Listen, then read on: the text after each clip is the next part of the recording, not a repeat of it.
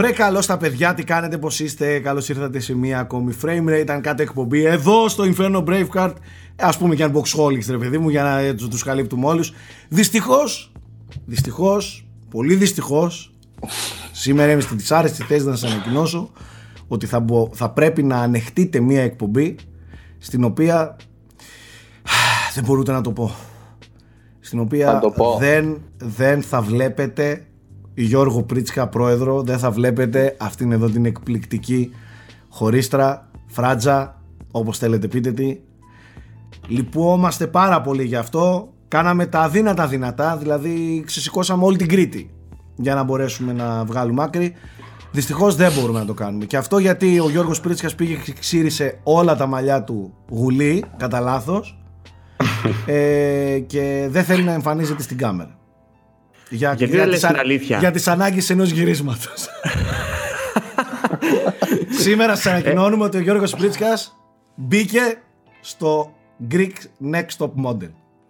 Λοιπόν, ξέρεις τι, μπορούμε να παίξουμε εκείνο το, θυμάστε το τηλεπαιχνίδι παλιά που είχε τρεις εκδοχές μιας ιστορίας και έπρεπε να διαλέξουν ποια είναι η αληθινή. Ναι. Ε, λοιπόν, θα, θα πούμε τρεις επιλογές. Η μία είναι ότι έχασα στοίχημα και κουρεύτηκα γουλή και ντρέπομαι να εμφανιστώ. Οκ, okay, ναι, ένα. ένα. Δύο. Ένα. Ότι μπήκες, μετακομίζω, ότι... Και πάω, μετακομίζω και πάω σε άλλο σπίτι. Ναι. Και, πας στρατιώτης. Και, ναι. Ναι, και είμαι μέσα στη συντήμια. Και, και, και η τρίτη είναι ότι έγινα επιτέλους ε, άειλος, πνεύμα δηλαδή, και το μόνο που υπάρχει πλέον είναι η ψυχή μου. Εγώ έχω και τέταρτη επιλογή. Έγινες και εσύ πορνοστάρ σαν την κόρη του Σπίλμπεργκ. Και γι' αυτό το ξύρισες γουλή. δεκτή, δεκτή και αυτή. Ας πούμε, ας πούμε το τρίτο. Γιατί αυτό με το, με το άειλο πιστεύω δεν θα το πιστέψει κανείς. Ας πούμε, ας πούμε τρίτο, κάτι που είναι σίγουρα πιστευτό, ότι ξεκίνησες μια καριέρα ως ηθοποιός παύλα μοντέλο και η εταιρεία η οποία σε ανέλαβε σου ζήτησε να κάνεις μια αλλαγή εμφανισιακή η οποία αφορά κυρίως τη φράτζα σου, το δυνατό σημείο. Και αυτό μόνο και μόνο για την τηλεθέαση. Αυτό ακούγεται πιο πιστευτό. Έτσι είναι τα πράγματα. Σαν ξυρίστηκε που γιόλα, ας πούμε, κάτι τέτοιο. Ναι, ναι, κάπως έτσι. Κάπως έτσι. Λοιπόν... Νομίζω ο πρόεδρος είναι σαν του Σαμσόν. Άμα κουρέψει τη φράτζα, δεν θα έχει γνώσεις μετά. Σαν, α, Πρίτσικα, σαν να έβοψε ο Μέση ξανθά τα μαλλιά του. Oh no, wait. Oh wait. Λοιπόν, πέρα από την πλάκα, καλώς ήρθατε. Ο Γιώργος ε, δεν θα φαίνεται σήμερα στην κάμερα. Πρέπει να διαλέξετε εσείς, είπαμε, το σενάριο για το οποίο ε, συμβαίνει αυτό το πράγμα. Υπάρχουν όμως άλλα δύο άτομα που θα φαίνονται στην κάμερα. Βέβαια θα μου πεις καλύτερα να μην φαινόντουσαν, αλλά τέλος πάντων θα ξεκινήσω με τον ε, Θέμη τον Πολτσί, ο οποίος είναι στη Θεσσαλονίκη. Καλησπέρα σε όλους. Τι έγινε, χαίρομαι καλά, πάρα είσαι? πολύ για την πρόσκληση. Άλλο ένα Frame Rate. Στην καλύτερη διαδικτυακή εκπομπή. Σε συχαίνομαι και πάμε και στον ε, Nike Ferrari από την όμορφη την Κύπρο, ο οποίος πίσω σήμερα έχει παίξει με ρέτρο σκηνικά, ναι, και ρέτρο, ναι, arcade ε, controllers. Ε? Mm-hmm. Ναι, μάλιστα, ναι, πάρα πολύ. Και πρόσεχα μια μέρα όμως, γιατί σιγά σιγά αρχίζουν και αυξάνονται τα πράγματα εκεί πέρα πίσω. Μην πες στο κεφάλι σου κανένα και σε, όχι, ρε, και σε πλακώσει. Τα... Ναι. Μόνο καλησπέρα. Αυτό. Γεια σου, Νάικ. Είσαι εντάξει? Χαίρομαι που με αφήνετε και έρχομαι απροσκάλεστος. Ε, θα το διορθώσουμε κάποια στιγμή αυτό. Δεν θα σου στέλνουμε άλλο προσκλήσεις. Ε, λοιπόν, Θέμη, μπαίνουμε με τη μία στο ψητό. Έχουμε επικαιρότητα. Όχι τρελή η αλήθεια είναι. Δεν είχε αλλά πάρα παίζουνε, πολλά πράγματα, η αλήθεια είναι. Παίζουνε πράγματα. Λίγοι και τα περισσότερα αφορούν τις κονσόλες επόμενης γενιάς. Ε, ναι, εντάξει. Και κλασικά ό,τι δεν αφορά τις κονσόλες επόμενης γενιάς έχει ακυρωθεί λόγω κορονοϊού. Ε, ναι, να, να πούμε ότι κάναμε φάρσα στη Microsoft. Τους στείλαμε, τους στείλαμε email και τους είπαμε ότι Κυριακή γυρίσαμε το Frame Rate live. Και αυτοί αμέσως μετά αποκάλυψαν αυτά που αποκάλυψαν. Καλό. Καλό, να ισχύει εκατό τοις εκατό. Πλέον έτσι θα κάνουμε. Πώς ισχύει αυτό? Τελικά μας έσκασε μια φορά τη Δευτέρα και γυρνάμε την εκπομπή και το θέμα της εβδομάδας έχει συμβεί. Όσο γράφουμε πρέπει να έχουμε ανοιχτά τα Twitter και τα, και τα forums, έτσι, γιατί σίγουρα κάτι θα σκάσει και την ώρα. Βασικά ξέρετε, θα, κάνω, θα πούμε και ψέματα στη μέση εκπομπής ότι παιδιά κλείνουμε για να σκάσουν ειδήσεις, καταλαβές. Αλλά εμείς θα συνεχίσουμε να γράφουμε. Έλα Θέμη, πάμε λίγο στα... Λοιπόν, η είδηση ήταν αυτή, ε, η πιο πρόσφατη, η ζεστή, mm-hmm. ότι η Microsoft ανακοίνωσε επιτέλους το μεγαλύτερο μέρος των specs του Xbox Series X. Μένουν κάποιες πολύ πολυτεχνικές λεπτομέρειες. Έχει πει πλέον τα περισσότερα και ανακεφαλαίωσε, εν πάση περιπτώσει, όλα όσα γνωρίζουμε ήδη. Ε, ακολουθεί λίγο διαφορετική στρατηγική από τη Sony που προτιμάει να είναι ήσυχη προς το παρόν, και έκανε μια δημοσίευση ο Phil Spencer στην οποία αναλύει γενικά τα specs της κονσόλας. Είπε μεταξύ άλλων τα δύο πιο σημαντικά που ξεχωρίζω εγώ όσον αφορά τα τεχνικά χαρακτηριστικά είναι ότι η τζι πι γιου θα είναι δώδεκα teraflops, που είναι αρκετά μεγάλο νούμερο. Τέρας. Και κάτι που δεν περιμέναμε και τελικά θα ισχύει και είναι πολύ εντυπωσιακό είναι ότι θα είναι αρ ντι εν έι δύο αρχιτεκτονικής. Ε, που η αρ ντι εν έι δύο αρχιτεκτονική δεν έχει κάνει ακόμα τον debut της στα πι σι. Δηλαδή βλέπουμε να επαναλαμβάνεται το σκηνικό του Xbox τριακόσια εξήντα και του πι ες τρία, που βλέπουμε τεχνολογίες που δεν υπάρχουν ακόμα στα πι σι να, να έρχονται στις κονσόλες. Μέχρι όμως να κυκλοφορήσουν οι κονσόλες, μήπως ίσως να έχει βγει, ναι, εντάξει. Ναι, ναι. Αλλά δεν και νομίζω... πάλι είναι στην αιχμή αιχμή του δώρατος. Δεν είναι ότι αξιοποιεί τεχνολογίες όπως με το πι ες φορ, ναι, και το Xbox τριακόσια εξήντα και το Xbox One, που χρησιμοποιούσαν τεχνολογίες που υπήρχαν εδώ και πολύ καιρό στην αγορά. Κοίταξε, δεν, δεν δίνουμε πάρα πολύ βάση γενικά στα τεχνικά, αλλά καλό είναι να τα αναφέρουμε. Όπως είπες, έχουμε δώδεκα teraflops στο Xbox Series X. Στην κάρτα γραφικών έχουμε αρ ντι εν έι δύο με Zen δύο επεξεργαστή. Zen δύο αρχιτεκτονικής επεξεργαστής. Ξέραμε από το παρελθόν ότι είναι οκτώ, ναι, πυρήνες, ναι, ναι, ναι, με multithreading, δεκαέξι λογικοί πυρήνες, ναι. Αυτό που σίγουρα εγώ ξεχωρίζω είναι το, το variable rate shading, το οποίο και αυτό με, παίζει το ρόλο του, αλλά ακόμη περισσότερο το ray tracing, το οποίο θα είναι hardware. Ναι, ως προς hardware. Αυτό που γνωρίζαμε, η νέα πληροφορία που μάθαμε είναι ότι θα χρησιμοποιεί την, την υλοποίηση μέσω του DirectX.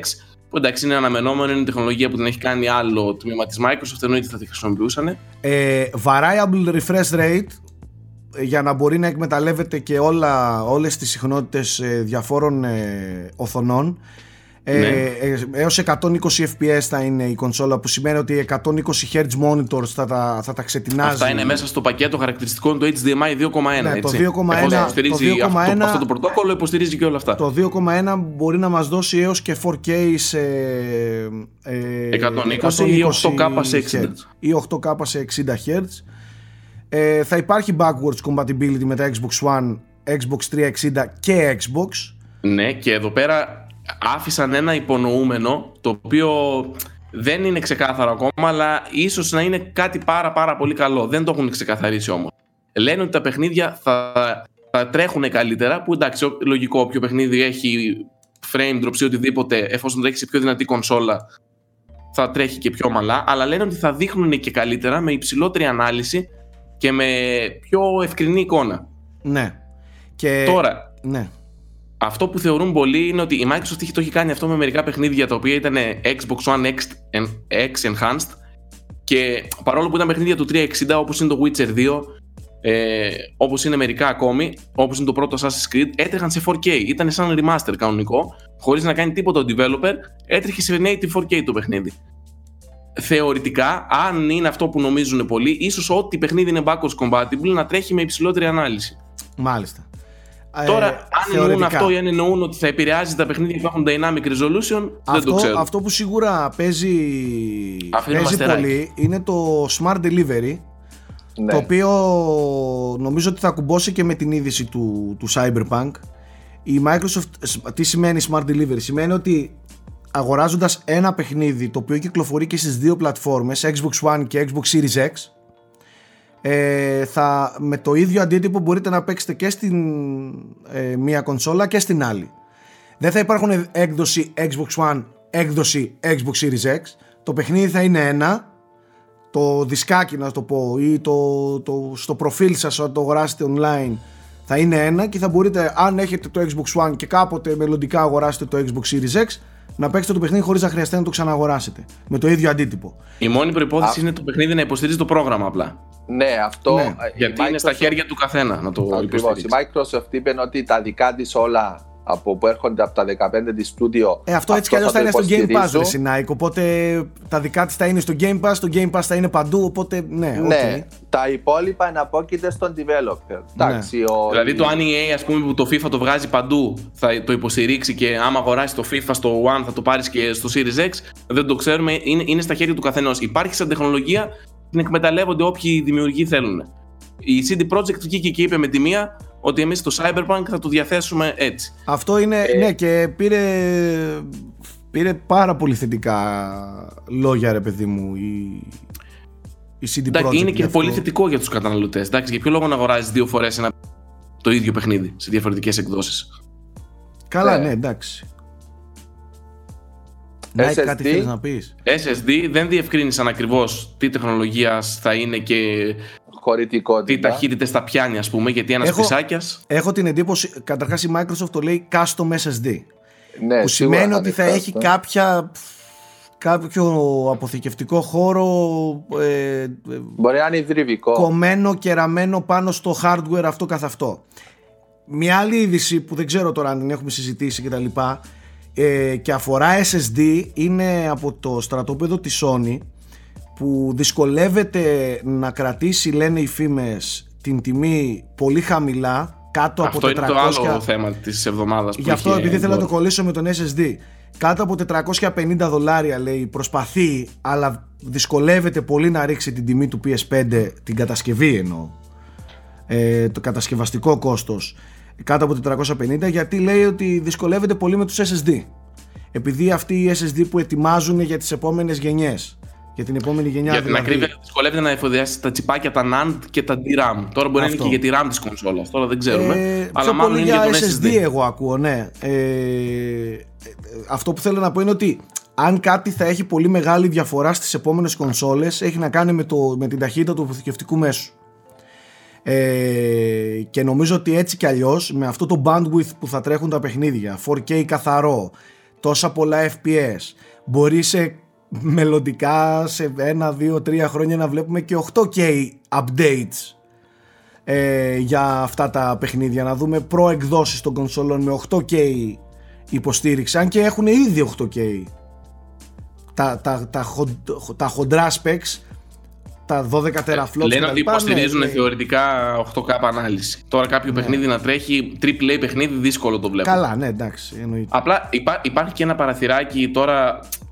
Ε, εν τω μεταξύ, η Nvidia θέλω να δώσουμε μεγάλα εύσημα στο πόσο μπροστά είναι και ότι όλα αυτά τα χαρακτηριστικά τα έχει φέρει στα πι σι πολύ πριν, έτσι. Ναι. Αν κοιτάξεις λοιπόν στην Nvidia, έχει ενσωματώσει μια πάρα πάρα πολύ εντυπωσιακή τεχνολογία, ε, η οποία είναι το ντι ελ ες ες. Το οποίο ναι. βασίζεται στο, στο, στο machine learning, που εκεί έχει κάνει πολύ πρόοδο η Nvidia και ετοιμάζει κάτι αντίστοιχο και η Microsoft, πειραματιζόταν οι Playground Games με αυτό. Τι κάνει το ντι ελ ες ες? Πρακτικά κάνει upscale την εικόνα μέσω machine learning.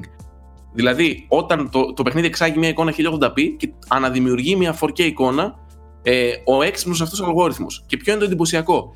Το ότι σε, παρα, ε, σε έμπρακτη ανάλυση που έχει κάνει το Digital Foundry στο Wolfenstein Youngblood, το native φορ κέι ήταν λιγότερο καθαρό από ότι το upscaled φορ κέι μέσω machine learning. Για μένα ήταν mind-blowing αυτό. Λέω πώς γίνεται. Εδώ έχει να κάνει το, το software, φίλε, και το. Κι όμως, yeah. το machine learning παρ, παρήγαγε πιο, πιο καθαρή εικόνα. Οπότε ίσως έτσι να δούμε κάποιο έιτ κέι με κάποιο έξυπνο upscaling. Και αυτές οι τεχνολογίες πιστεύω θα παίξουν ρόλο. Το θέμα είναι ότι οι ες ες ντι δεν θα είναι απλοί ες ες ντι ε, στην επόμενη γενιά και ότι όλοι μιλάνε για, για αποθηκευτικά μέσα που θα είναι πολύ γρήγορα, ρε παιδί μου, γιατί θα το χρειάζονται και για τα loadings και για, τη, για το bandwidth που θα τρέχουν εκείνη την ώρα live τα, τα πακέτα. Σε αυτόν τον ες ες ντι βασίζεται και το quick resume που έχει η κονσόλα. Μπράβο, ναι, που θα μπορείς ναι. να παγώσεις ναι. παραπάνω από ένα παιχνίδι. Νομίζω τρία είπανε. Δηλαδή, όπως τώρα, άμα κλείσεις το Xbox σου που τρέ... μένει το παιχνίδι να τρέχει, ή μπορείς να το αφήσεις και να πας σε κάποια άλλη εφαρμογή, αυτό θα μπορείς να το κάνεις με τρία παιχνίδια. Δηλαδή, μπορεί να παίζεις campaign Halo Infinite, να φύγεις στο μενού και να ανοίξεις, ξέρω εγώ, το FIFA.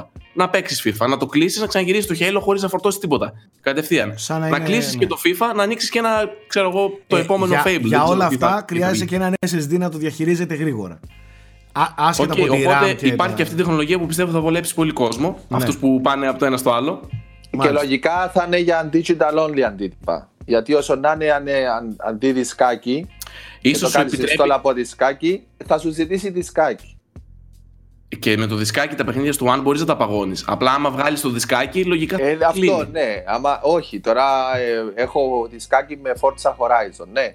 Και στο, στο Series X το βγάλω και βάλω Gears πέντε.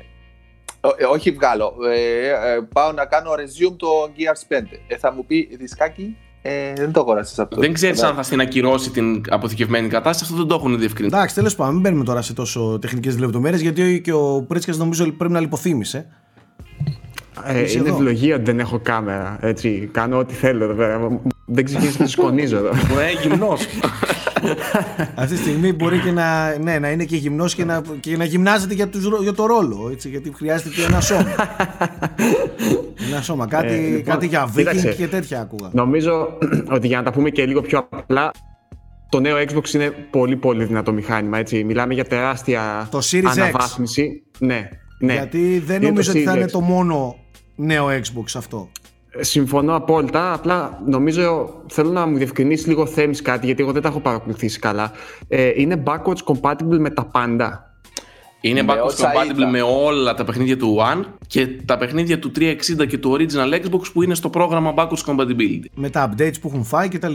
Α, οκ, okay, με τα συγκεκριμένα που ήδη υπάρχουν. Ωραία, οπότε ουσιαστικά η Microsoft δημιουργεί ένα οικοσύστημα Xbox, το οποίο πιάνει όλη την οικογένεια.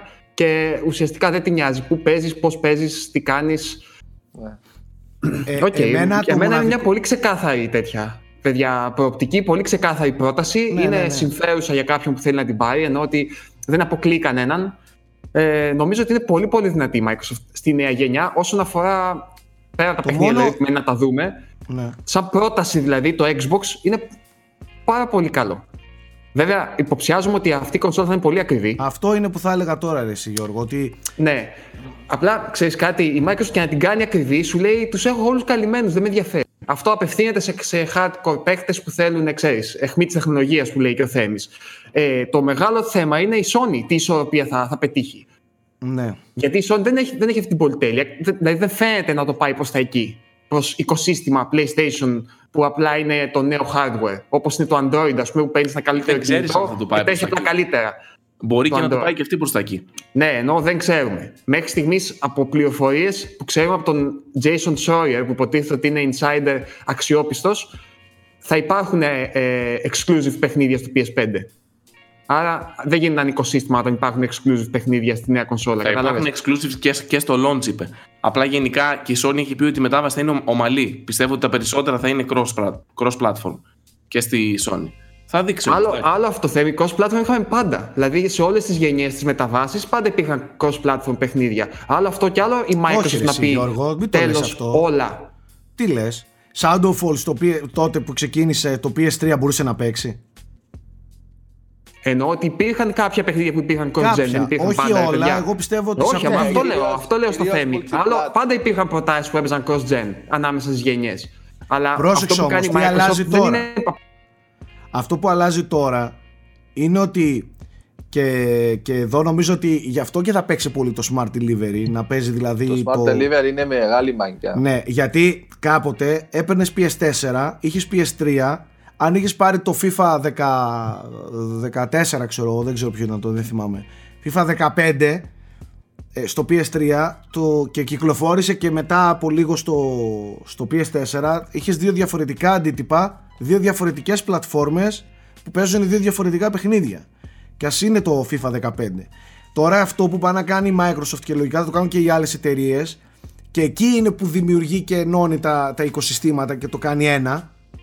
Ε, είναι ότι το παιχνίδι είναι αυτό και παίξε το εσύ άμα θες το πι ες φορ, παίξε το άμα θες το πι ες φάιβ, το FIFA, δέκα, το FIFA, έκδοση, το FIFA είκοσι ένα θα είναι, αυτό θα είναι, δεν θα είναι άλλο. Πάρ' το εσύ στο δισκάκι στο πι ες φορ και θα παίξεις και στο πι ες φάιβ ή πάρ' το στο πι ες φάιβ και άμα θες και στο, στο ανιψιού σου το πι ες φορ. Μισό λεπτό, πας, α, αυτό το κάνει η Microsoft αυτή τη στιγμή μόνο. Ναι, η Sony ναι. δεν, έχουμε, δεν ξέρουμε αν θα κάνει τέτοιο πράγμα. Ναι, πιστεύω ότι αυτό θα είναι... το κάνει, αυτό λέω. Ε, να, να βάλω τώρα μια μικρή παρένθεση από έναν πολύ έμπιστο insider μέσα, είπε ότι και η Sony ετοιμάζει ένα cross-buy πρόγραμμα. Τώρα πώς θα δουλεύει και ακριβώς, είπε ότι δεν την έχει απορρίψει την ιδέα του cross-buy και η Sony. Που παιδιά, και αν κοιτάξουμε στο παρελθόν, όντως είχε cross-buy με το πι ες βι και το πι ες φορ. Ναι, δηλαδή δεν, σαν, σαν concept δεν είναι άγνωστος στη Sony. Όχι, το είχαν ξανακάνει στο παρελθόν. Όχι. Τώρα, για μένα η ουσία... Η ουσία δεν είναι τώρα αν θα μπορείς να το κάνεις ή όχι. Αν όμως η Sony πάει τόσο απόλυτα και ξεκάθαρα όπως πάει η Microsoft, ότι ξέρεις, έχω το Xbox οικοσύστημα και όλα τα άλλα είναι απλά πλατφόρμες με τα οποία ο κάθε page διαλέγει πώς θα το παίξεις και πού. Γιατί αυτό συμβαίνει αυτή τη στιγμή. Είναι σαν να λες κυκλοφορεί ένα παιχνίδι στο πι σι και από εκεί και πέρα είτε έχεις ένα χαμηλού budget πι σι είτε έχεις ένα τέρας, το ίδιο παιχνίδι θα παίξεις, κάπως έτσι. Αυτό όμως δημιουργεί άλλες προεκτάσεις. Αν η Sony πάει σε μια νέα γενιά ξεκάθαρα και αναπτύσσει ξεκάθαρα για πι ες φάιβ μόνο, ε, πιστεύω ότι θα δούμε διαφορά από το να έχεις απλά ένα ναι, καλύτερο hardware μένει, να τρέξεις στο ίδιο παιχνίδι. Μένει να δούμε, θα έπαιζες και στο Xbox One. Μένει να δούμε το, τι, τι φιλοσοφία θα ακολουθήσει και τι δηλαδή, στρατηγική θα ακολουθήσει. Κατά τη γνώμη μου, αυτά τα δώδεκα teraflops που έχει τώρα το, το Series X ε, δεν, δεν μου λένε και κάτι αν δεν υπάρχει παιχνίδι που δεν μπορεί να τα εκμεταλλευτεί ουσιαστικά. Δηλαδή, αν είναι να τα εκμεταλλευτεί για να τρέχει στα εξήντα frames φορ κέι, ok, το ίδιο παιχνίδι θα έτρεχε σε χίλια ογδόντα πι τριάντα frames στο Xbox One. Οκ, okay, είναι μια πολύ μεγάλη αναβάθμιση τεχνική, αλλά ουσιαστική έτσι και έτσι θα έλεγα. Καταλαβαίνετε τι εννοώ. Τουλάχιστον εξήντα frames. Μπορεί να πάει ναι. πιο πάνω πλέον. Λέμε τώρα, ναι, λέμε. Το θέμα ας είναι πάει όμως... και εκατόν είκοσι. Απλά λέω είναι ότι τεχ... μια τεχνική αναβάθμιση. Όλα δεν αυτά, τώρα... κάποια... ναι, όλα αυτά τα, τα σπέξτρηση, Γιώργο, ε, εγώ δεν τα, δεν τα χειροκροτώ γιατί θα παίξω το Gears πέντε σε εκατόν είκοσι fps. Εμένα με ενδιαφέρει να παίξω, να παίξω παιχνίδι το οποίο θα το εκμεταλλευτεί ουσιαστικά αυτό το πράγμα. Αυτό λέω. Γι' αυτό ξέρεις τι, η Microsoft θέλει να το πάει στα νούμερα ενδεχομένως γιατί τη συμφέρει, τη βολεύει. Τα δώδεκα, δεν πιστεύω το, το πι ες φάιβ παιδιά να έχει δώδεκα teraflops. Μου φαίνεται τέρας. Εδώ το Google Stadia νομίζω έχει δέκα, κάτι τέτοιο. Και το παρουσίαζαν σαν ξέρεις, το απόλυτο τέρας, ας πούμε. Ε, αλλά πιστεύω ότι η, η Sony θα ποντάει στο αποτέλεσμα. Στο ότι ξέρεις, τα παιχνίδια μας μπορεί να μην έχουμε τόσο μεγάλη ικανότητα. Τεχνική, αλλά τα παιχνίδια μας αναπτύσσονται μόνο γι' αυτό. Οπότε ξεζουμίζουν, ας πούμε, περισσότερο από ότι το άλλο που απλά κάνει upscale σε καλύτερο hardware. Αυτό. αυτό Τώρα τεχνικά δεν ξέρω αν τα λέω σωστά, απλά έτσι το φαντάζομαι στο μυαλό μου. Εντάξει, ε, αυτό που λες δεν εννοείται ότι έχει μια βάση στην πραγματικότητα, απλά είναι πάντα στα χέρια του developer. Καταρχάς το, το Series X θα έχει και αυτό exclusives, απλά πιο μετά. Οκ, okay, ναι. Είπαν ότι για τον πρώτο καιρό θα είναι όλα cross-gen. Άρα, άρα δεν χτίζει. Άρα δεν χτίζει οικοσύστημα η Microsoft, Xbox. Εννοείται ότι κάποια στιγμή θα αποδεσμευτεί το απλό το Xbox άρα, One. Δεν άρα... γίνεται το απλό, το παλιό το Xbox One να τα τρέχει. Είπαμε, εντάξει, παιδιά, είναι σαν τα κινητά. Και στο Android κάποια στιγμή δεν, παίζουν, δεν σταματά όχι. να λειτουργούν τα προγράμματα. Για, για να σταματήσουν να παίζουν πρέπει να πάρεις Android. Ε, τι να σου πω τώρα. Α, είναι τόσο μεγάλη η τέτοια. Δεν ξέρω ναι. το εύρος τους πόσο είναι. Γι' αυτό. Κοίτα, γι αυτό... πρακτικά το Android τα τρέχει όλα, αλλά.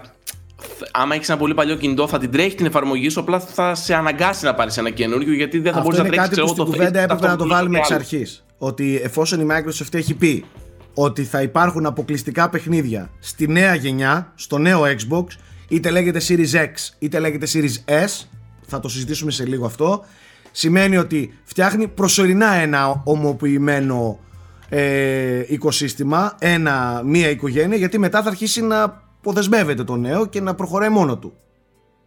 Ναι, κάποια στιγμή είναι ότι θα γίνει. Άρα, άρα, δεν, άρα και αυτό δεν είναι ξεκάθαρο. Άρα και η Microsoft έχει πει ότι ναι, μεν τα πρώτα δύο χρόνια θα είμαστε μια οικογένεια όλοι μαζί, ελάτε να παίζουμε όλοι μαζί τα παιχνίδια, αλλά μετά θα παίξουμε μόνοι μας με το, θα, το, το. Η κονσόλα η μεγάλη θα παίζει μόνη της. Άρα και, εδώ, και, και η Microsoft σε αυτό το σημείο πάλι λίγο μπερδεμένη είναι. Ε, κοίταξε, νομίζω ότι η Microsoft θέλει για τα πρώτα για δύο χρόνια. Για μένα πρέπει να το κάνει.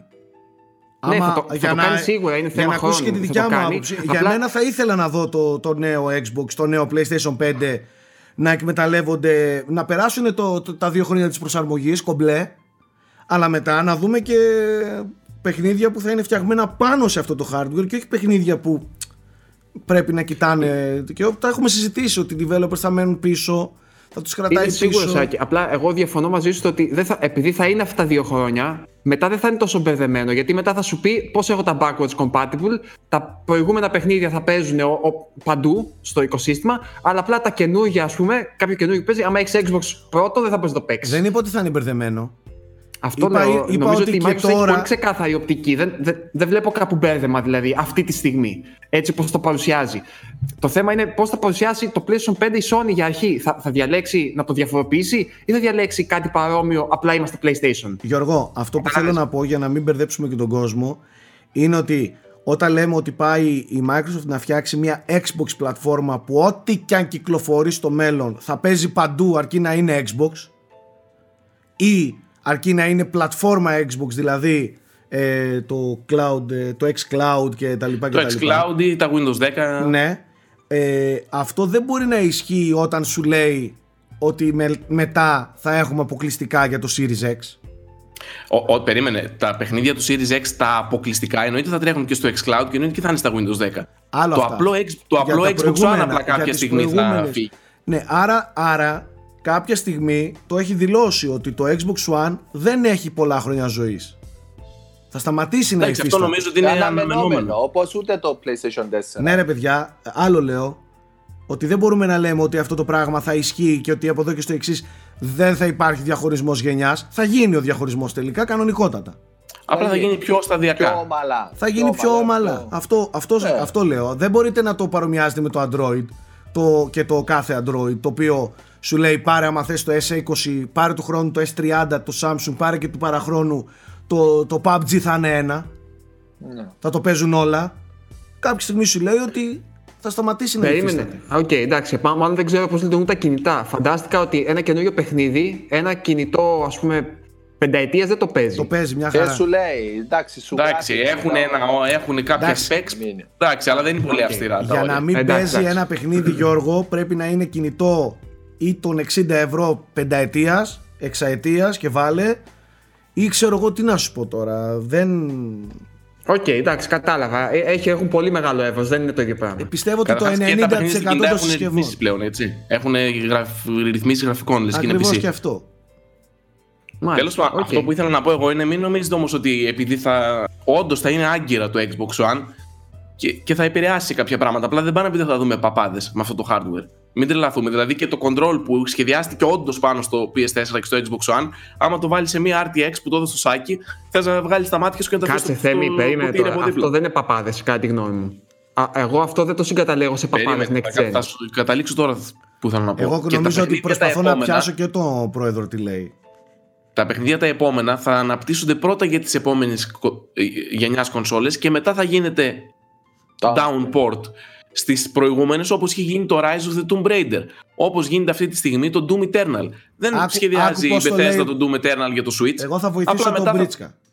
Απλά μετά θα αρχίσει να κόβει από το Doom Eternal μέχρι να καταφέρει να τρέξει το Switch. Εγώ θα σε βοηθήσω τώρα για να καταλάβεις τι εννοεί ο Πρίτσκας. Ε, ο, ο, ο Γιώργος δεν εννοεί πράγματα τα οποία έχουν... Οπτικά.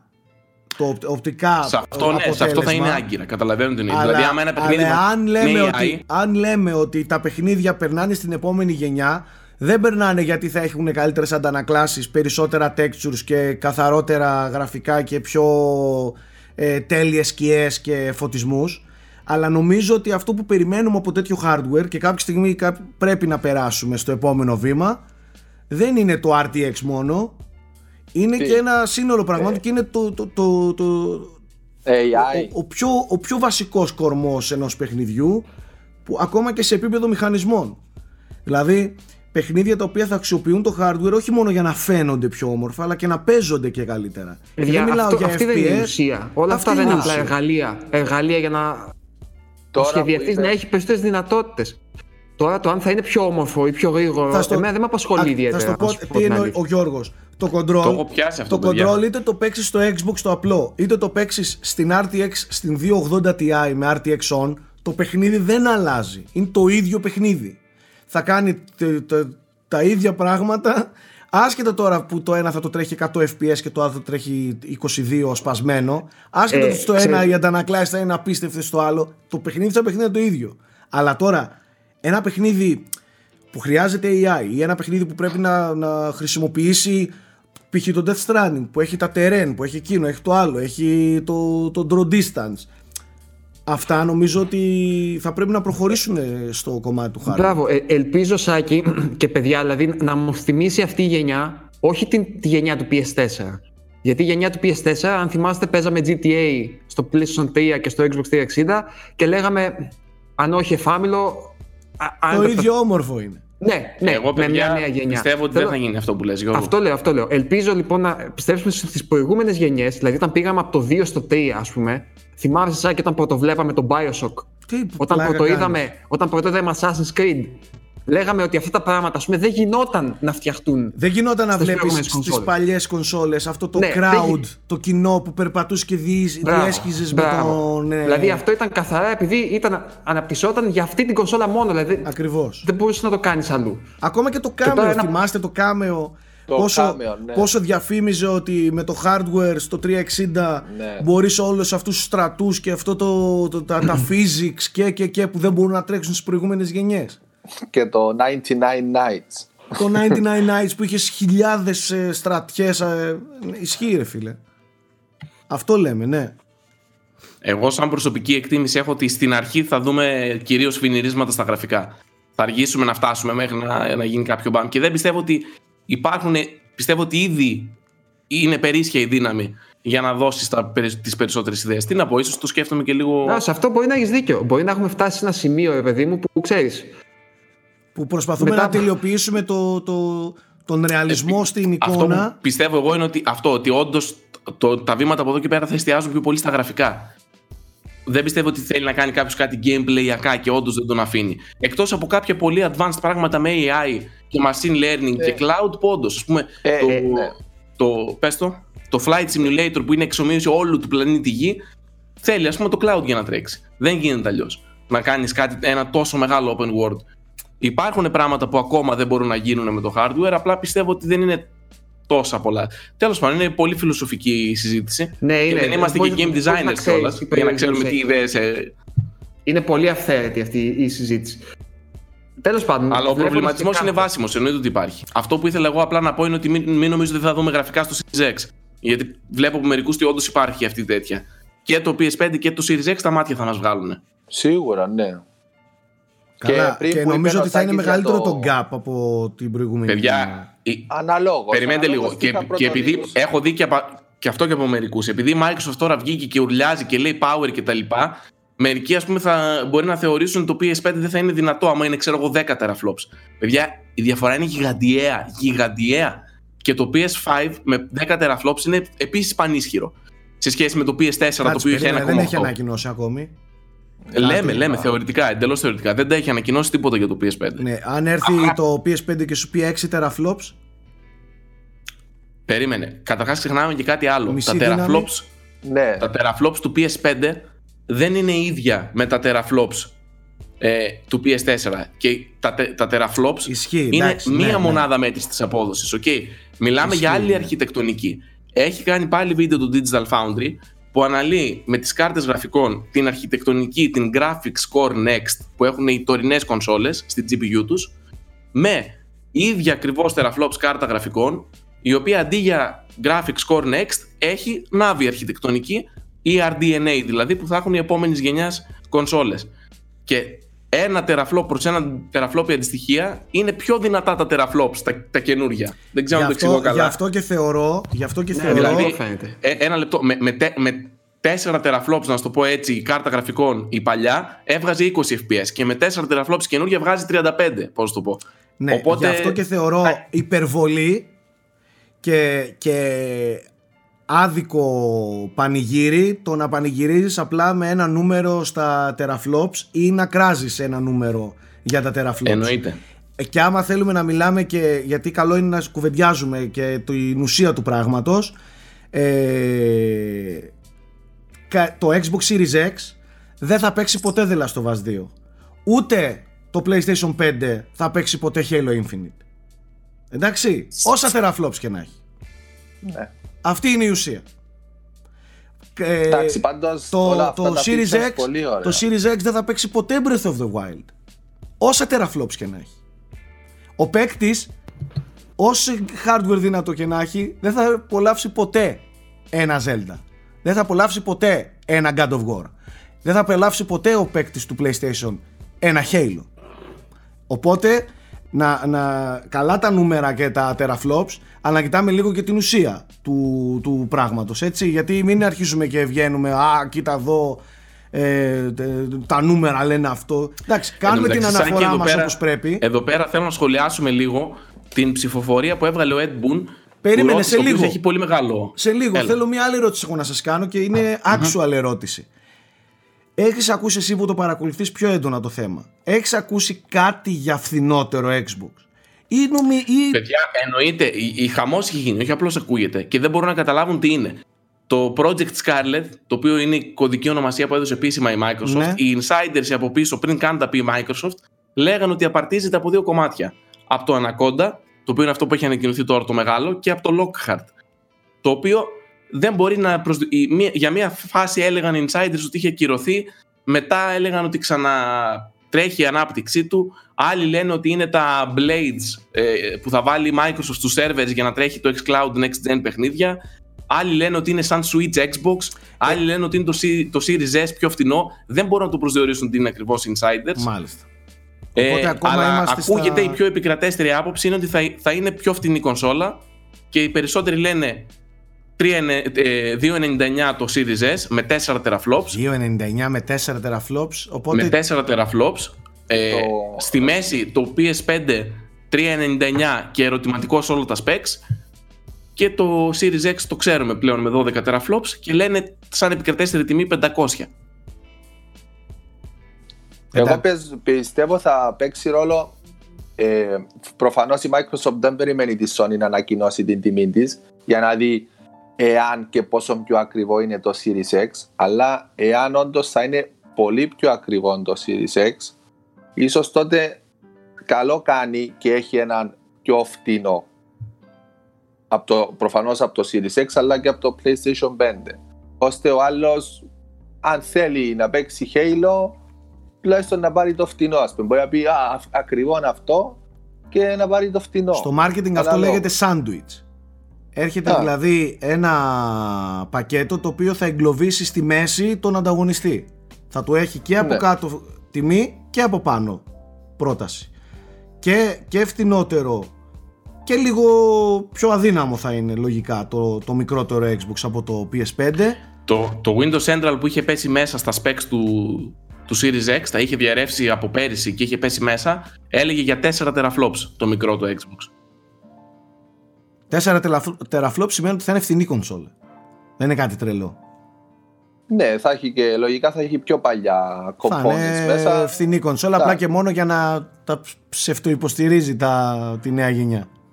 Και αν ισχύσει και αυτό, μπορεί η Microsoft, γιατί σίγουρα εντάξει η Microsoft θα ποντάρει στις συνδρομές και όλα αυτά και στο software που θα πουλάει, ε, μπορεί να μπει λίγο μέσα ή να έχει χασούρα πουλώντας σε αρκετά δελεαστική τιμή το πανάκριβο για να κατασκευαστεί Series X, αλλά το Series S το φτηνό από εκεί να βγάζει κέρδος και να είναι κέρδος αντίστοιχο και για τα δύο, οπότε αναλόγως και τι πωλήσεις περιμένει να κάνει.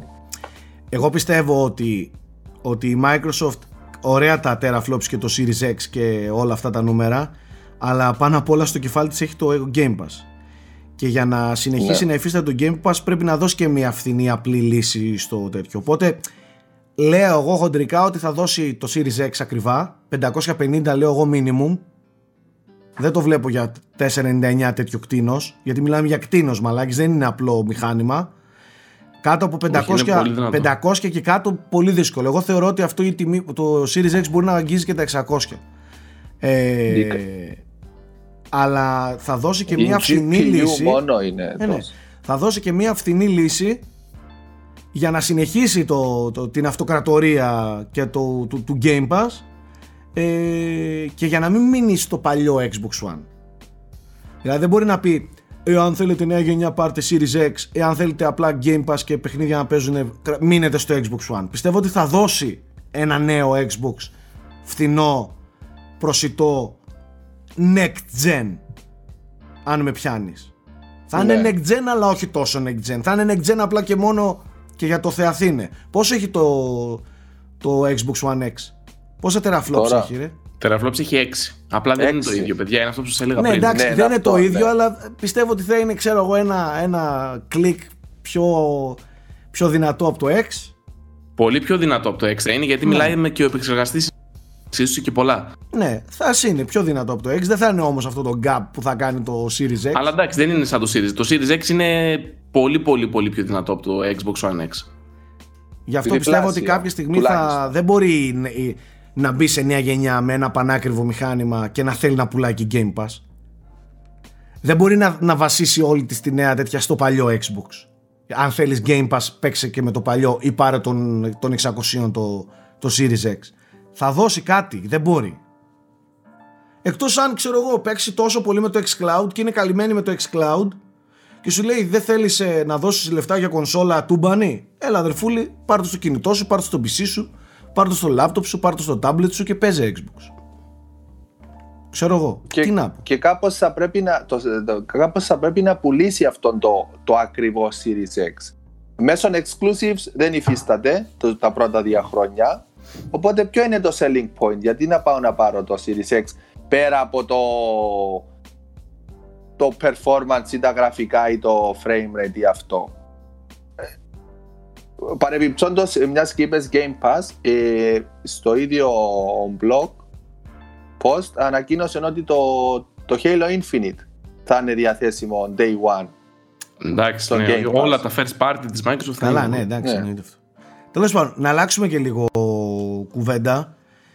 Ε, ακόμα δυστυχώς δεν, ό,τι συζητάμε πέρα από το ότι υπάρχει καινούριο Xbox τούμπανο με Series X, δεν ξέρουμε τίποτα άλλο. Δεν ξέρουμε αν υπάρχει φθηνότερο Xbox, δεν ξέρουμε πού θα κυμαίνεται το πι ες φάιβ, αν θα υπάρχουν περισσότερα μοντέλα πι ες φάιβ, που δεν το νομίζω, αλλά μην το αποκλείουμε και εντελώς. Έτσι. Ποτέ δεν ξέρεις. Αυτή η ησυχία της ε, Sony δεν ξέρεις καμιά φορά. Μπορεί και αυτή να δώσει ένα πακέτο, ένα τούμπανο και ένα όχι τόσο τούμπανο. Δεν ξέρουμε. Εν τω μεταξύ η Sony έφτιαξε λογαριασμό στο TikTok. Δεν ξέρω αν ασχολείστε με το TikTok, Σάκη. Ε, όχι ακόμα, αλλά μην μας αναγκάσετε να κάνουμε και κύριε Γαμότο. Να κάνεις TikTok. Είναι το, η, τα cool παιδιά είναι στο TikTok πλέον. Ε, θα κάνω. Οκ, okay, boomer. Θα κάνω και θα φτιάχνω δεκαπέντε δευτερολέπτων βίντεο να κάνω το τσαγάκι μου. Θέλω τον Πρίτσικα με TikTok τώρα. Τι είναι αυτό? ε, το ξέρω. Το ξέρω. Τίποτα, boomer. Κάτσε και ξεσκόνησε. Κάτσε και ξεσκόνησε τα πράγματα. TikTok ακούγεται αγχωτικό πάντως. Κοίταξε, εγώ πιστεύω ότι αν ο Πρίτσικας κάνει μία βόλτα στο TikTok το ελληνικό, θα θέλει να πάρει το κινητό, να το βάψει μπλε και να το πετάξει στη θάλασσα του Ηρακλείου. Γιατί, γιατί είναι αυτό, αλήθεια, πείτε μου το βασικό κόντι. Είναι, είναι social media. Είναι social media. Είναι πλατφόρμα social media. Και ναι, είναι, είναι με, με τι, με είναι το νέο thing της, ναι, είναι. Όχι, το νέο είναι, πες Instagram με mini videos. Α, θυμάσαι, mini videos περίμενε, μόνο. Θυμάσαι τα Vine. Σαν τα Vine. Ναι, τα Vine, ε, ναι, ε, small φαντάσου, videos ήταν τα Vine. Φαντάσου το ένα λίγο πιο σύγχρονο και πιο χαρούμενο Vine, ας πούμε. Μάλιστα, οκ. Okay. Δεν είναι κακό, ρε, εντάξει, απλά το κακό είναι ότι μεγαλώνει πολύ και θα σχεδόν, αναγκάσουν... Σχεδόν μέγεθος Instagram κοντεύει να πιάσει κόσμο. Σε ναι. Ποιους ανήκει, σε ποιους ανήκει, αλήθεια λες τώρα. Ίσως το, σε κάτι Κινέζους, το... παιδιά, Κινέζικο είναι. Α, δύσκολα να ξαγοραστεί είναι από το... Facebook ή κάτι, ξέρω. Ναι.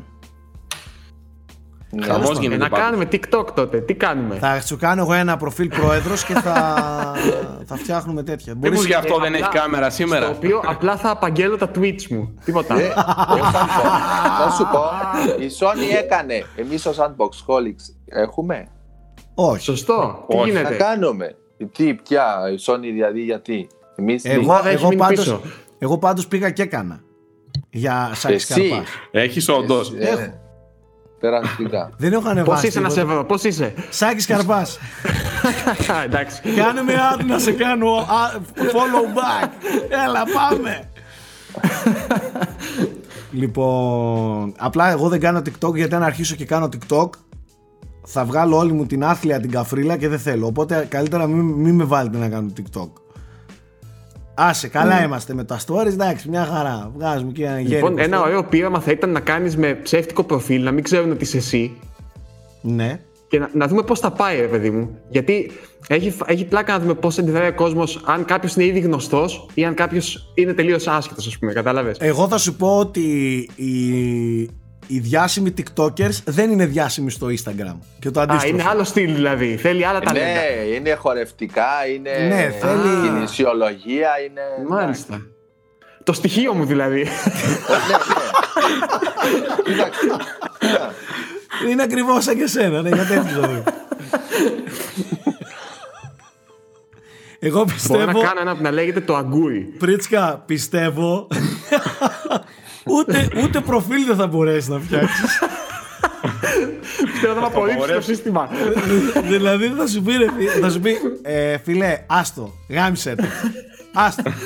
Πήγαινε και στο Twitter σου γράφε, γράφε τα βαρετά τα tweets για την Μπαρτσελώνα να πούμε και άστο τώρα το TikTok. Γράφε tweets με τόνους ακόμα, εσύ άστο, έλα. Κάτω σου μου βάζεις και τη σημεία στήξης και όλα, έλα τώρα, φύγε να μου, άσε με τώρα. Χωρίς ορθογραφικά τι είμαστε. Σημεία στήξη στο ίντερνετ. Λοιπόν, άντε για να επιστρέψουμε λίγο, ε, ξέρεις τι αξίζει άλλο λίγο να αναφέρουμε. Ναι, ε, ότι ο ιός έχει καταστρέψει όλες τις ε, εκθέσεις αυτή την εποχή. Ε, πέρα από την παξ που γίνεται στην Αμερική και ήδη η Sony αποσύρθηκε και νομ... δεν θυμάμαι ποια άλλη. Ε, και από την τζι ντι σι που είναι μια πολύ σημαντική έκθεση. Η τζι ντι σι έγινε σφαγή, παιδιά. Ναι, τώρα το Μάρτιο η Sony αποσύρθηκε, το Facebook αποσύρθηκε, η Kojima Productions αποσύρθηκε, η ι έι νομίζω αποσύρθηκε, διάβασα χθες. Ναι, ναι. Δηλαδή, ψιλοδιάλυση. Ελπίζω να μην φτάσει η βαλίτσα μέχρι την ηθή. Γιατί έξω και θα το φοβάμαι πλέον. Θα είναι καλοκαίρι, θα είναι ε. σε ύφεση πλέον. Ισχύει, ισχύει mm. ότι δεν ευνοεί τους ιούς νομίζω η εποχή. Ε, τους ιούς, ναι. ναι. Ε, τι να πω, μακάρι. Απλά είναι κρίμα, γιατί ιδίως η τζι ντι σι ας πούμε, είναι από τις πιο ουσιώδεις και ωραίες ε, εκθέσεις που δεν είναι προσανατολισμένες στην αγορά, αλλά στο game design καθαρά. Πάρα πολύ ωραία πράγματα έβγαιναν. Τώρα τι να πω, ίσως μεταφερθεί για κάποια άλλη στιγμή, δεν ξέρω τι θα γίνει, αν θα κυρωθεί ή τέλος πάντων απλά θα γίνει αυτή η πετσοκομμένη τζι ντι σι εδώ, και τέλος. Εδώ ρε εσύ, ρε εσύ Γιώργο, ακυρώθηκε το καρναβάλι του, της Βενετίας και, ναι, και έχουν πέσει, Ιταλία, Ιταλία, έχουν μεγάλο θέμα. Εντάξει, και έχουν ναι. πέσει σε κατάθλιψη οι απανταχού swingers. Κατάλαβα. Πέρα από την πλάκα, Ε, καταρχάς, καλό είναι κάποια στιγμή να ενημερωθεί λίγο ο κόσμος με τι παίζει. Έτσι, μιας και το αναφέραμε τώρα. Και νομίζω ότι υπάρχει μια πολύ έντονη τρομολαγνία ε, στο διαδίκτυο. Εγώ, όσους επιστήμονες και έρευνες σοβαρές που έχω δει εκτός τηλεόρασης και μέσων, έχω δει ότι δεν είναι τόσο τραγικά τα πράγματα και τόσο επικίνδυνα τα πράγματα. Όχι, όσο δεν έχει τόσο μεγάλη θνησιμότητα και όσο ναι. όλες τις. Καλό ομάδες. Είναι δηλαδή πριν αρχίσουμε να πανικοβαλόμαστε και να μπαίνουμε σε mood θα πεθάνουμε όλοι. Ε, ας διαβάσουμε και πέντε πράγματα με το τι παίζεις το, με τον ιό. Έβλεπα δηλαδή κάτι πράγματα όταν σας έρχονται δέματα από την Κίνα να τα κάνετε με ενόπνευμα και ιστορίες και αντισηπτικά. Και σου βγαίνουν οι άνθρωποι οι επιστήμονες και λέει ότι ο ιός, παιδιά, πάνω από μια ώρα σε μη ζωντανό οργανισμό δεν ζει. Είναι ιός ξενιστής, πώς λέγεται, πρέπει να ζει σε, σε οργανισμό για να επιβιώσει. Αλλιώς πεθαίνει μετά από μια ώρα. Και δημιουργούν τώρα ολόκληρο το πώς να καθαρίσετε τα δέματα από την Κίνα. Και... Φίλε, εγώ όντως πήρα κάτι πραγματάκι από το eBay και θα τα κάνω. Δεν μου το βγάζει στο μυαλό. Δεν μου το βγάζεις από το μυαλό. Δηλαδή, ρε, για τα δύο λεπτά που θα το δε... κάνεις με ενόπνευμα. Ρε αγόρι μου, δεν μιλάμε για εσένα που ακόμα πιστεύεις ότι Κάτσε, γη... η... εσύ θα μας πεις ότι η γη είναι επίπεδη. Έχω βγει τα ρούχα μου τώρα, περίμενε, δεν αντέχω. Δεν γίνεται. Λέει, σου βγαίνει επιστήμονας και σου λέει ότι δεν επιβιώνει. Ε, πώς σε σένα θα επιβιώσει. Περίμενε, περίμενε, να σε ρωτήσω κάτι. Θα σου κάνω εγώ μια άλλη ερώτηση. Σεβαστή άποψη του επιστήμονα, τη δεχόμαστε. Δεν επιβιώνει. Χαίρομαι που δεν θα επιβιώσει. Να πεθάνει ο κολοϊός. Πάμε τώρα στο εξής. Άμα το κάνω εγώ με ενόπνευμα το δέμα μου, έχω να χάσω κάτι πέρα από το ένα ευρώ που κάνει το ενόπνευμα? Κανένα. Ε, Εντάξει, φαντάζομαι η ίδια λογική έχεις και στο ξεμάτιασμα. Εννοείται. Ε, α, δε, το ξεμάτιασμα, το ξεμάτιασμα. Oh, κόψτε, μα, μαλάκα, το ξεμάτιασμα ξέρεις τι δουλεύει τέλεια. Μία φορά που θα σε πονάει το κεφάλι, πάρε με τηλέφωνο και θα σε κανονίσω. Δεν έχω ποτέ τίποτα. Μιλάς σε άνθρωπο που έχει μαμά που είναι expert σε αυτά, έτσι, εξορκιστής, κανονικός. Ε, μετά τι μου λες τώρα. Άλλο αυτό, άλλο αν τα πιστεύουμε ή όχι. Θα σου πω όμως μια ωραία ιστορία. Νομίζω ο Νεύτωνας ήταν που. Δηλαδή, σε αυτόν είδα να τη χρεώνουν, δεν ξέρω αν είναι αλήθεια. Ε, είχε πάει μια φορά ένας φίλος στο σπίτι του και είδε ότι είχε κρεμασμένο πάνω από την πόρτα του ένα. Ε, τι βάζουν στα άλογα κάτω στα ποδαράκια τους. Πέταλα. Ένα πέταλο. Και υποτίθεται ότι ήταν για καλή τύχη και του λέει: καλά, εσύ υποτίθεται ορθολογιστής και τα λοιπά, και έχεις κρεμασμένο πέταλο για καλή τύχη, ας πούμε, σπίτι σου. Και του λέει: ε, λένε ότι είτε πιστεύεις είτε όχι, αυτό πάλι θα είναι καλή τύχη. Οπότε, μάλλον κάπως έτσι κι εσύ. Μα σου λέω κάτι, θα πάθεις κάτι να το κάνεις με ενόπνευμα. Όχι, δεν θα πάθεις. Οπότε το κάνεις και, είσαι, και οπότε και η επιστημονική σου πλευρά είναι καλυμμένη. Απ' τη μία λες με τη λογική, ναι, θα απλά, θα τίποτα, α, απλά, τι λες... συμβαίνει, απλά τι συμβαίνει. Η, η, ο πανικός φέρνει συνήθως τα αντίθετα αποτελέσματα. Εντάξει, προφανώς δεν είμαι ναι. υπέρ του να σπέρνουμε πανικό. Ναι, για το... ο πανικός και ο τρόμος και το λέω και στα πλαίσια φέρνει... της πλάκας. Ναι, εννοείται, εντάξει, καταλαβαίνω ότι κάνεις πλάκα. Βέβαια, συγκεκριμένα εσύ δεν κάνεις πλάκα, αλλά... Δεν κάνω τόσο πολύ πλάκα, αλλά το λέω στα πλαίσια της πλάκας. Ξέρουμε, συγκεκριμένα εσύ, επειδή ξέρουμε ότι ακόμη είσαι ο νούμερο ένας συνωμοσιολόγος. Ε... Καλά, δεν το συζητάμε ότι ο ιός είναι στημένος για να φα... Η ανθρωπότητα έχει αρχίσει να πάει κόκκινο πληθυσμός. Δεν μας αντέχει ο πλανήτης, άλλο και φαίνεται. Εδώ έκανα... Εσύ και ο Θάνος. Εδώ Εσύ έκανα... και ο Θάνος. Και ναι. θέλουν να το ρίξουν τον πληθυσμό και τον εξαμόλυσαν. Εδώ έκανε ένα troll tweet και ήρθαν από κάτω. Πες τα, Σάκη! Πες τα! Ναι, τους έκανα troll tweet ότι και καλά, παιδιά. Δεν είναι τυχαίο που σταμάτησαν οι διαδηλώσεις στην Κίνα από τότε με τον κορονοϊό και η κυβέρνηση δεν έχει διαδηλώσεις πια, ας πούμε. Και πες τα! Ναι, τυχαίο είναι! Δεν είναι τυχαίο! Πες τα! Τέλος πάντων, απλά εγώ αυτό που θέλω να πω είναι ότι προφανώς α, το βλέπουμε, το παρακολουθούμε όλοι μας, ναι. Προφανώς και είναι τραγικό το ότι πεθαίνει Κοσμάκης από αυτό. Απλά καλό είναι να βλέπουμε λίγο και τα νούμερα, λίγο τα γεγονότα, ε, να κοιτάμε και λίγο τι λέει η σοβαρή επιστήμη και όχι ο ένας τυχαίος ξεκάρφωτος που θα βγει και θα πει κάτι στην τηλεόραση. Οι επιστήμονες είναι πολύ καθησυχαστική ως προς το κομμάτι το ότι δεν είναι τόσο επικίνδυνος όσο φαίνεται και δείχνει. Υπάρχουν αυτή τη στιγμή πολύ πιο ε, θανάσιμοι και ακόμα και η γρίπη σαρώνει πολύ περισσότερο κόσμο, η, η εποχιακή η γρίπη κτλ. Και, και μην πούμε τώρα και για το αντιβολιαστικό τέτοιο όπως λέγεται. Δεν μπαίνουμε τώρα, δεν είναι... τα νερά μας που θα κάτσουμε εμείς να κολυμπήσουμε. Μέχρι να βγει παιχνίδι πάνω σε απλά, αυτή απλά δεν χρειάζεται πανικός και τρόμος. Δείτε τα νούμερα, δείτε ότι ο περισσότερος κόσμος που πεθαίνει είναι από τις ευπαθείς ομάδες, που οι ευπαθείς ομάδες είναι επικίνδυνες και σε απλούσιους και σε ιούς της γρίπης και εκεί πάλι πεθαίνει κόσμος από τις ευπαθείς ομάδες. Και σε απλή πνευμονία. Ναι, δηλαδή πέθανε προχθές άτομο ναι. στην Ιταλία, ήταν ενενήντα χρονών και το κάνανε. Εντάξει, ενενήντα χρονών ήταν. Αυτοί είναι, ανήκουν και μάλιστα μπορεί να έχει και σοβαρά θέματα υγείας. Εντάξει, όταν φτάνεις ενενήντα χρονών συνήθως. Δεν είναι αυτό όμως. Πρέπει να έχεις και κάτι όμως συνήθως. Ε, καρδιοπάθεια. Τέλος πάντων, δεν είμαστε γιατροί, δεν είμαστε επιστήμονες. Απλά ξέρω εγώ, νομίζω ότι λίγο υπερβολή. Γιατί διαβάζω. Στο ίντερνετ ζούμε και διαβάζω extreme πράγματα, ας πούμε. Και πώς θα σώσουμε τα παιδιά μας. Και... Εδώ τώρα στην Ιταλία ήταν ένα σχολείο στη... από τα Γιαννιτσά, Γιώργο. Επιστρέψανε. Ο Γιώργος μ' ακούει.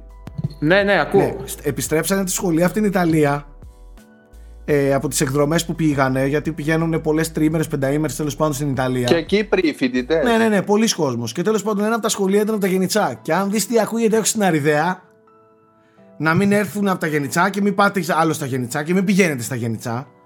Ε, και άμα περνάτε να έχετε κλειστά τα παράθυρά σας από την πόλη. Ε, και λέω. Τι κάτι. Τι... Ξέρεις τι μου θυμίζουν τι όλα αυτά. Για όλο λέω ρε μαλάκες. Κοίτα τώρα γελάμε, αλλά σκέψου λίγο όλες αυτές τις ταινίες που έχουμε δει για ιούς και για τέτοια και όλος αυτός ο πανικός που αποτυπώνουν στους ανθρώπους και ο παραλογισμός. Ε, είναι, είναι πολύ σωστός, μη σου πω ότι, και, ότι η πραγματικότητα είναι και πιο τραβηγμένη από ναι. αυτά που δείχνουν. Δηλαδή, ο, άμα πανικοβληθεί ο άλλος, παιδιά δεν είναι, χάνει τη λογική του. Ε, και είναι λίγο τρομακτικό να το σκεφτείς. Και ιδίως αν αρχίζει μαζικά να γίνεται αυτό. Πολλές φορές η ψυχολογία της μάζας παρασένει τους πάντες. Καταλαβες. Δηλαδή δεν ξέρω. Αυτό που λέω Σάκης, εγώ παιδιά είμαι μαζί το εκατό τοις εκατό ψυχραιμία. Ε, δεν, δεν είναι κάτι ας πούμε, να φοβόμαστε ακόμα. Είναι πολύ ελεγχόμενο. Το παρακολουθεί όλη η παγκόσμια επιστημονική κοινότητα, ας πούμε. Ε, okay, ψυχραιμία και απλά τα απλά μέτρα προφύλαξης που έχουμε για κάθε γρήπη. Γιατί εγώ που είμαι στο σχολείο τα κάθε χρόνο τα, τα ξέρουμε αυτά. Ε, δεν ναι, και κάτι, αυτά βοηθάνε. Τα κάτι το ιδιαίτερο. Καλά, ναι, εννοείται πρέπει να τηρήσεις τους βασικούς τους κανόνες, να πλένεις τα χέρια σου κτλ. Εσείς που είσαι δάσκαλος τα βλέπεις. Κάθε χρόνο σας έρχονται οδηγίες. Ναι, ναι, εγκύκλειος κανονικά για το πρόληψης της γρίπης. Το πιο σημαντικό είναι να έχεις ε, καλό ανοσοποιητικό. Όλα τα υπόλοιπα μετά είναι δευτερεύοντα. Δηλαδή, όπως λέει και ο Σάκης, και ιό να πάρεις, αν έχεις ισχυρό ανοσοποιητικό, ε, δεν θα σε ρίξει εύκολα. Τέλος πάντων. Και ενισχυμένων του Τσέρνομπιλ. Και ναι, τα, νομίζω και ότι τα πολύ αν, βασικά αν ένα πράγμα για να κλείνει η συζήτηση είναι ότι η ψυχραιμία ε, διαβάστε όντως, ενημερωθείτε σωστά και δεν θέλει πανικό, ας πούμε. Αυτό. Αυτό ήθελα να πω τόση, τόση ώρα εγώ. Mm-hmm. Ε, βέβαια, οι εκθέσεις ακυρώνονται γιατί δεν υπάρχει ψυχραιμία. Γι' αυτό ακυρώνονται. Και βέβαια, και, βέβαια ναι, ναι, και, και προληπτικά γιατί ναι, όταν μαζεύεται πολλοί κόσμος σε ένα σημείο. Ε... Και όχι μόνο πολλοί κόσμοι, αλλά ταξιδεύουν. Ναι, αυτό. Ναι, σκέψου δηλαδή. Θα, θα βρεθούν σε ένα σημείο από όλη την Ιφίλιο. Και θα ξαναπλωθούν πάλι. Πίσω. Ναι. Ε, προ... Κα... Εντάξει, καλά κάνουν. Να μην γίνει. Και νομίζω ότι το τρομακτικό σε αυτή την περίπτωση, το τρομακτικό, το ιδιαίτερο ας πούμε, είναι ότι εξαπλώνεται πάρα πολύ εύκολα. από ό,τι φαίνεται. Ε, ναι, εντάξει, πολύ εύκολα. Μα είναι ένας ιός που κολλάει με, με, με, όπως κολλάνε ναι. όλοι οι ρε φίλε. Δηλαδή με σταγονίδια, με, με χειραψίες και να αγγίξεις τα μούτρα σου, ναι, ναι, απλά ναι. πράγματα. Εδώ έβλεπα ότι δεν βοηθάει ούτε η μάσκα, έτσι. Γιώργο, όχι, στη μικρή ξέρεις με τη μάσκα θα έρθω. Γιώργο, στη μικρή θα έρθω με μάσκα μέτρο. Από αυτή που καλύπτει και τα μάτια και βιδώνεις εδώ τέτοιο, καταλαβαίνεις. Πώς έβαζες το μέτρο, τέτοια απλά, θα φοράω. Απλά βήματα. Σε βλέπω από εκείνες τις κίτρινες, μην ολώσομαι. Έχει, έχει ο Σάκης. Σάκη, έχεις έχω μία. Εγώ, θα σου δώσω εγώ μία. Έχεις. Βασικά καλά λέει, όπως φορούσες το Breaking Bad από αυτές τις κίτρινες τις ολώσομες. Φίλτρα να πάρεις. Αντί, οι μητέρες αντί ζακέτα να πάρεις, αλλά είναι φίλτρα να πάρεις. Εγώ ένα σας λέω, θα διασκεδάζετε πάρα πολύ αν είχατε μια κάμερα στο σπίτι μου και βλέπατε τις αντιδράσεις μου όταν είχα ακούσει ότι υπήρχε πιθανό κρούσμα στη Θεσσαλονίκη. Είχα ξεκινήσει να κάνω σχέδιο για το πώς θα πάω να φέρω το μέγιστο αριθμό τροφίμων κτλ. Για να κλειδωθώ στο σπίτι μου. Αυτό θα πω απλά και θα το κλείσουμε εδώ πέρα. Ε, πάνω απ' όλα, τέρας ψυχραιμίας ο Θέμης. Τέρας. Αυτό το παιδί είναι τέρας ψυχραιμίας. Τέλος πάντων. Πάμε λίγο παρακάτω. Τι έχουμε? Πάμε Θέλεις λίγο να πάμε στο σινεμά. Στο, ε, εντάχει να πούμε λίγο για Now Playing. Κυκλοφορίες δεν έχει. Σοβαρές. Έτσι. Όχι, ε, παιδιά. Ε, ε, ε, και το... Το... Επειδή δεν κάναμε την προηγούμενη εβδομάδα, τον Dreams. Α, το, το Dreams είναι, ναι. Α, το... ήταν το Dreams, εντάξει, ναι. Collection. Το, το Dreams το οποίο δοκίμασα λίγο εχθές. Ε, μου κάνει εντύπωση πραγματικά πόσο καλοφτιαγμένο είναι. Ε, δεν έπαιξα δυστυχώς πολύ. Ε, η, όλη, η όλη ιδέα και το όλο concept έχει στηθεί πάρα πολύ ωραία από την Media Molecule, αλλά αυτό που με, με ξενερώνει στο Dreams και με ξενερώνει σε κάθε παιχνίδι που βασίζεται στα community created περιεχόμενα, ε, είναι αυτό ότι θέλω να έχει ένα, ένα τουλάχιστον δικό της campaign, ικανοποιητικό campaign, single player, κομμάτια να παίξω από την εταιρεία. Το Dreams έχει με ένα πολύ μικρό κομμάτι, δύο τρεις ώρες, το οποίο δεν έχει και κάτι σε σύγκριση με τα LittleBigPlanet πολύ... είναι ναι. λίγο... Ε, τουλάχιστον στο LittleBigPlanet είχες ένα καλό campaign, έπαιζες co-op με φίλο. Τα LittleBigPlanet ήταν τρομερά τα campaigns, παιδιά. Ήτανε φανταστικά και μετά αν ήθελες μπορούσες να επενδύσεις όλο τον χρόνο να φτιάχνεις και να παίζεις πίστες άλλων. Το Dreams είναι πιο created, creation-oriented παιχνίδι. Ε, βασίζεται κατά κύριο λόγο πάνω στο, στις δημιουργίες τις δικές σου και στις δημιουργίες των παικτών. Έχω, yeah. έχω, μία, έχω μία όρεξη να κάνω κάτι για δικό μου. Μία ιδέα στο κεφάλι μου να φτιάξω. Δεν ξέρω αν βρω το χρόνο να το κάνω. Μακάρι να βρω το χρόνο και, και να έχω έτσι όρεξη και μεράκι να, να το φτιάξω. Αλλά τέλος πάντων, έτσι όπως είναι τώρα στημένο το Dreams, είναι φανταστικό για αυτούς που θέλουν να εξερευνούν και να ψάχνουν και να δημιουργούν και τα λοιπά. Οι άλλοι που απλά θέλουν κάτι να παίξουν δεν θα βρουν εκατό τοις εκατό αυτό που, που ψάχνουν. Σαν αυτό που θέλει να κάνει όμως φαίνεται ότι το κάνει φανταστικά. Εγώ ανήκω στη δεύτερη κατηγορία, μάλλον. Νομίζω να με τραβήξει να για παράδειγμα, συγγνώμη, και το, το, το Maker ποτέ δεν μ' άρεσε τα Super Mario. Ποτέ δεν έπαιξα Super Mario Maker. Ενώ είναι φανταστικά παιχνίδια. Καταλαβαίνεις. Εννοείς να φτιάξεις ή να παίξεις? Και να παίξω αλωνών και να φτιάξω. Εγώ ξέρω. Έχω ένα ο σι ντι, θέλω να είναι official η πίστα που θα παίξω, καταλαβαίνεις. Κοίτα, όσον αφορά το Mario Maker πάντως, επειδή όταν είχαμε βγει, θυμάστε, λέγαμε ότι θα κρατήσει τις του ντι δημιουργίες και δεν έχει νόημα κτλ.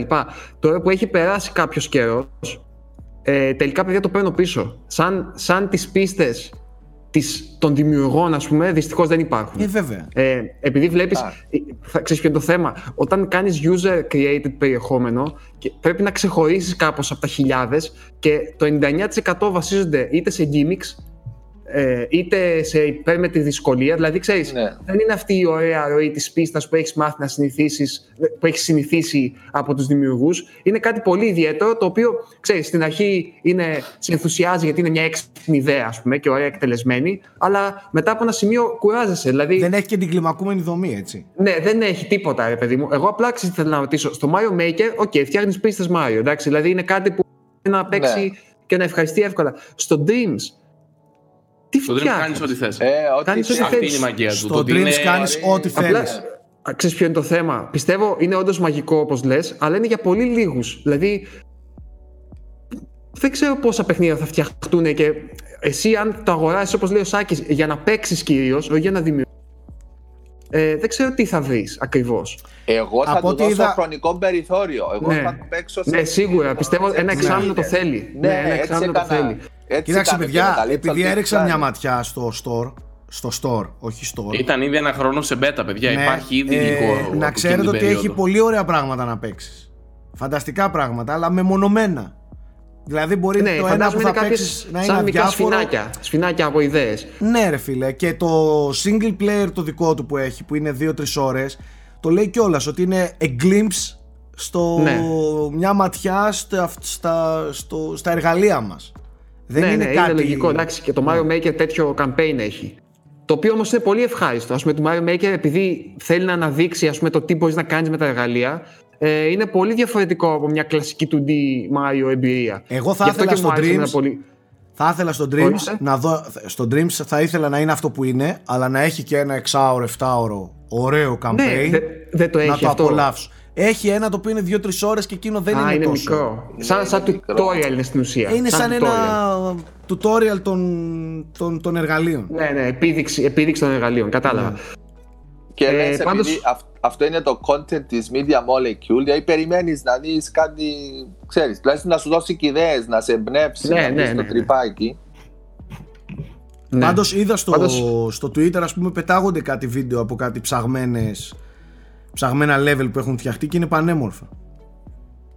Εντάξει, είναι μαγικό το ότι σε αφήνει με ένα DualShock τέσσερα και όχι με πληκτρολόγιο και ποντίκι που θέλουν άλλες μηχανές γραφικών. Και με τέτοια μπορείς να με, το φτιάξεις. Και με skills ε... προγραμματισμού προηγμένα, σε αφήνει ε... να δημιουργήσεις. Ε, ε, ασύλληπτο Θέμη. Σε, σε θέμα interface και τα λοιπά, στη δουλειά έχει πέσει. Έχουν για το, το πώς το κάνουν απίστευτο. Όλα αυτά είναι εκεί. Είναι πραγματικά απίστευτο. Παιδιά δουλεύει η τέλεια μο... εντωμεταξύ, έτσι. Δηλαδή... Η δουλειά μου η ένσταση μοναδική είναι γιατί να επενδύσει ένας τόσο πολύ χρόνο να φτιάξει κάτι που είναι εγκλωβισμένο μέσα στο Dreams. Δεν ξέρω με πιάνετε. Ένας που θα το κάνει στην Unreal Engine μπορεί να το κάνει παιχνίδι και να το πουλήσει μετά. Επειδή το βλέπω αυτή την οπτική. Ε, νομίζω δεν είναι η ίδια ευκολία. Δεν είναι το ίδιο. Πιστεύω ότι ο Dreams μπορεί να παίξει οποιοδήποτε, έτσι δεν είναι. Και μπορείς να το φτιάξει οποιοδήποτε. Και τη Ραφαέλα να βάλω θα φτιάξει. Δηλαδή, σαν, σαν εισαγωγικό κομμάτι στη λογική, ας πούμε, του, του, του, του game design, να πω έτσι, του game development. Ξέρω εγώ. Νομίζω ότι είναι πολύ καλή ιδέα. Ναι, απλά γι' αυτό είναι λίγο καταδικασμένο να μείνει σε πιο. Θέλει να κάνει κάτι ναι, okay. πολύ, πολύ καλό, γιατί να μην το κάνει σε κάποια άλλη πλατφόρμα που θα μπορεί να το εκμεταλλευτεί μετά και να μην ανήκει μέσα στο Dreams. Εντάξει, ναι. μα μετά οι καλύτεροι λογικά θα απορροφηθούν. Μπορεί να τους πάρει η Media Εντάξει, Molecule. Αυτό, στα υπόλοιπα βγάζουμε το καπέλο και πρέπει να το και πενήντα άτομα Media Molecule, οπότε έχουν κάνει θαύματα για το μέγεθός τους. Μπορεί να έχουμε και Πάντως... κάτι, κάτι σχετικό με τη Media Molecule, δεν λέω παραπάνω, μπορεί να έχουμε ωραία πράγματα στο μέλλον πάνω στο Dreams. Εγώ πάντως θα του δώσω λίγο χρόνο ακόμη, να σου πω την αλήθεια. Δηλαδή με τη, μικρή, αιτία, ε. με τη μικρή, χθες η Ραφαέλα ενδιαφέρθηκε, το είδε, απλά έπρεπε να κοιμηθεί για το σχολείο, αλλά της άρεσε αυτό το πράγμα με το... γιατί έχει παίξει και πάρα πολύ maker, της αρέσει να δημιουργεί. Το Dreams δηλαδή, στο yeah. Dreams μπορεί να βρει... Για βρει... παιδιά δεν το συζητώ, είναι τρομερή yeah. τέτοια. Να τους διευρύνει τους ορίζοντες και να καθίσουν να χρησιμοποιήσουν τη φαντασία τους. Είναι πολύ καλοφτιαγμένο, παιδιά. Δηλαδή, γενικά, αυτό παιδιά, σε αυτό εντύπωση. Που θέλει να κάνει, νομίζω το κάνει τέλεια. Ναι. Στο και είναι το κομμάτι το... το κάνει τέλεια. Είναι απλά τα το... υπάρχουν ένα-δύο ενστάσεις που σημειώνουμε. Στην τιμή του Concrete Genie, τριάντα εννιά ενενήντα εννιά, όχι πενήντα εννιά ενενήντα εννιά. Ναι, ναι, ναι. Να. Ε, Μακάρι ε... να πάει καλά, γιατί ειλικρινά η Media Molecule απίθανη εταιρεία, παιδιά. Και πρέπει να πούμε και συγχαρητήρια και στη Sony, η οποία την έχει στηρίξει πολλά χρόνια για να κάνει κάτι τόσο περίεργο και ιδιαίτερο και δεν ξέρω πώς να το χαρακτηρίσω, ας πούμε. Μη εμπορικό. Ε, δεν θα το έκαναν πολλές εταιρείες. Της έδωσε δηλαδή πόσα, τέσσερα χρόνια, πέντε. Το, το wow, Terraway νομίζω το ήταν. Το φτιάχνατε το δύο χιλιάδες δεκατρία. Ε, φαντάσου. Ε, από το, ναι, από το Terraway, ναι. Δηλαδή όλα τις τα παιχνίδια είναι και πολύ ε, δημιουργικά, πολύ ιδιαίτερα, ε, πάρα πολύ ωραία εταιρεία. Τι να πω. Μπράβο στη Sony και μπράβο και στη Media Molecule που έχει την υπομονή να τα κάνει όλα αυτά. Mm. Απλά ξέρεις, νομίζω ότι με το Dreams έφτασε.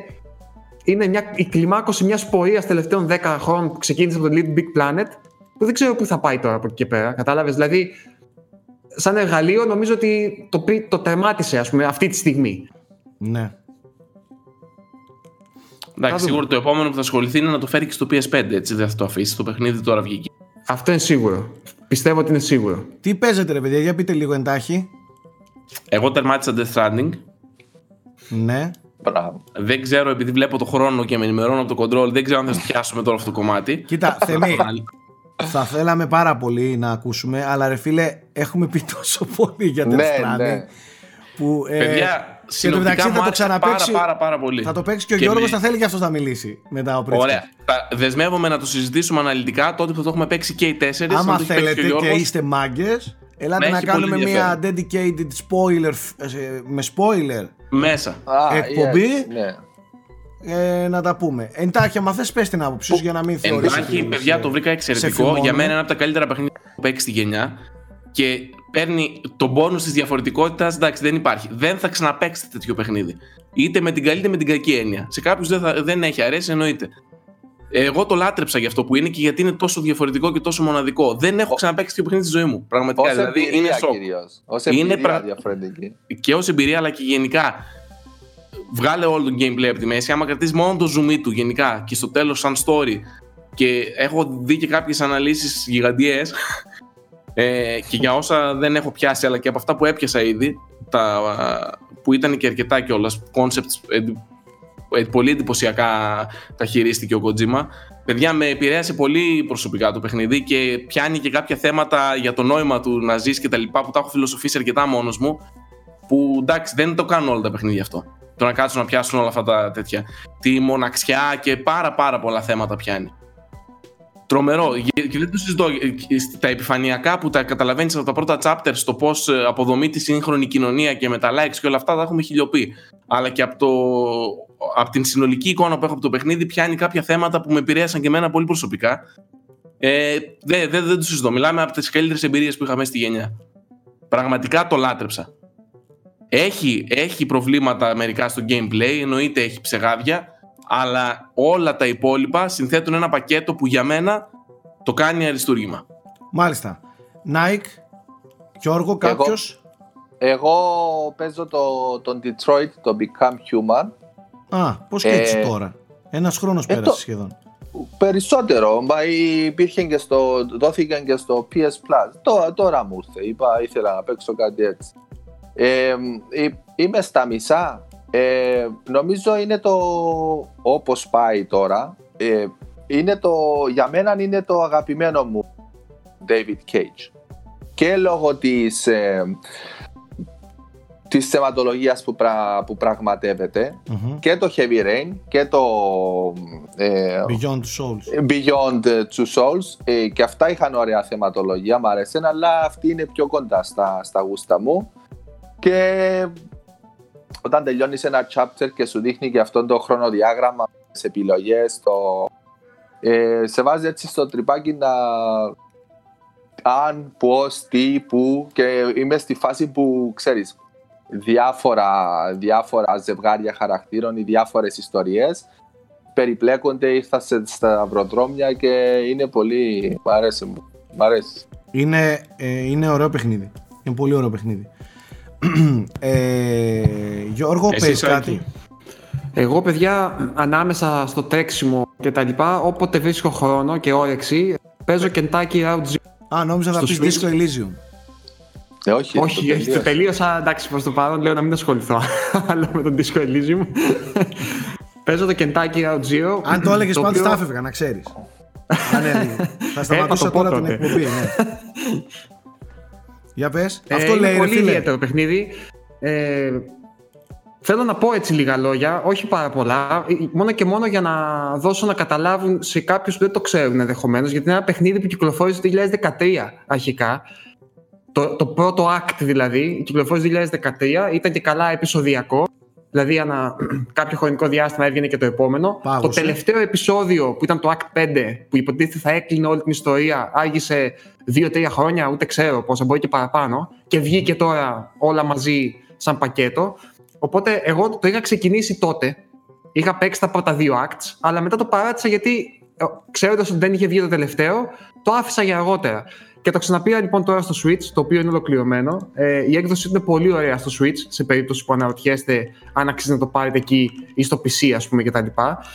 Ε, είναι ένα πάρα πάρα πολύ ιδιαίτερο παιχνίδι, με την έννοια ότι είναι μια απόπειρα μεταφοράς μαγικού ρεαλισμού σε βιντεοπαιχνίδι.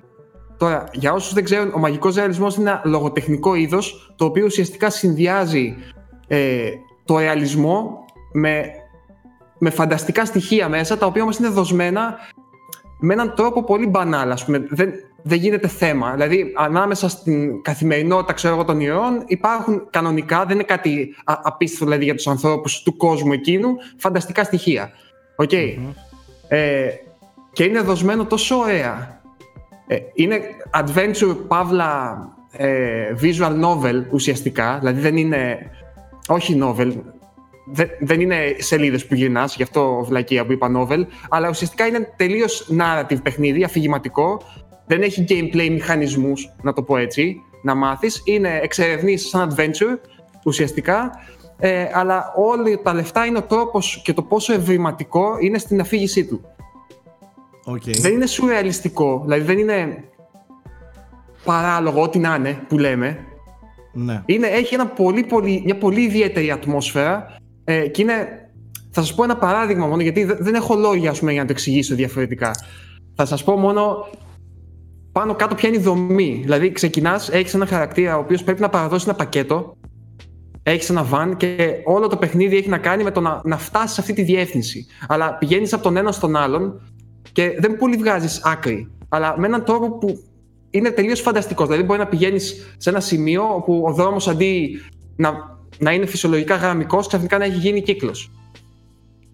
Τέλος πάντων, δεν, δεν μπορώ καν να σας το περιγράψω. ε, ανάμεσα, στα, ανάμεσα στα act έχει ε, διάφορα αφηγηματικά happenings. Τα π.χ. ας πούμε έχει ένα το οποίο πάει σε ένα μουσείο όπου υποτίθεται έχει installation arts από έναν καλλιτέχνη που είναι και... που είναι χαρακτήρας του παιχνιδιού. Και μέσα από, τα, από την αφήγηση ας πούμε, των, των έργων του, μαθαίνεις εσύ πληροφορίες για την ιστορία κατά κάποιον τρόπο.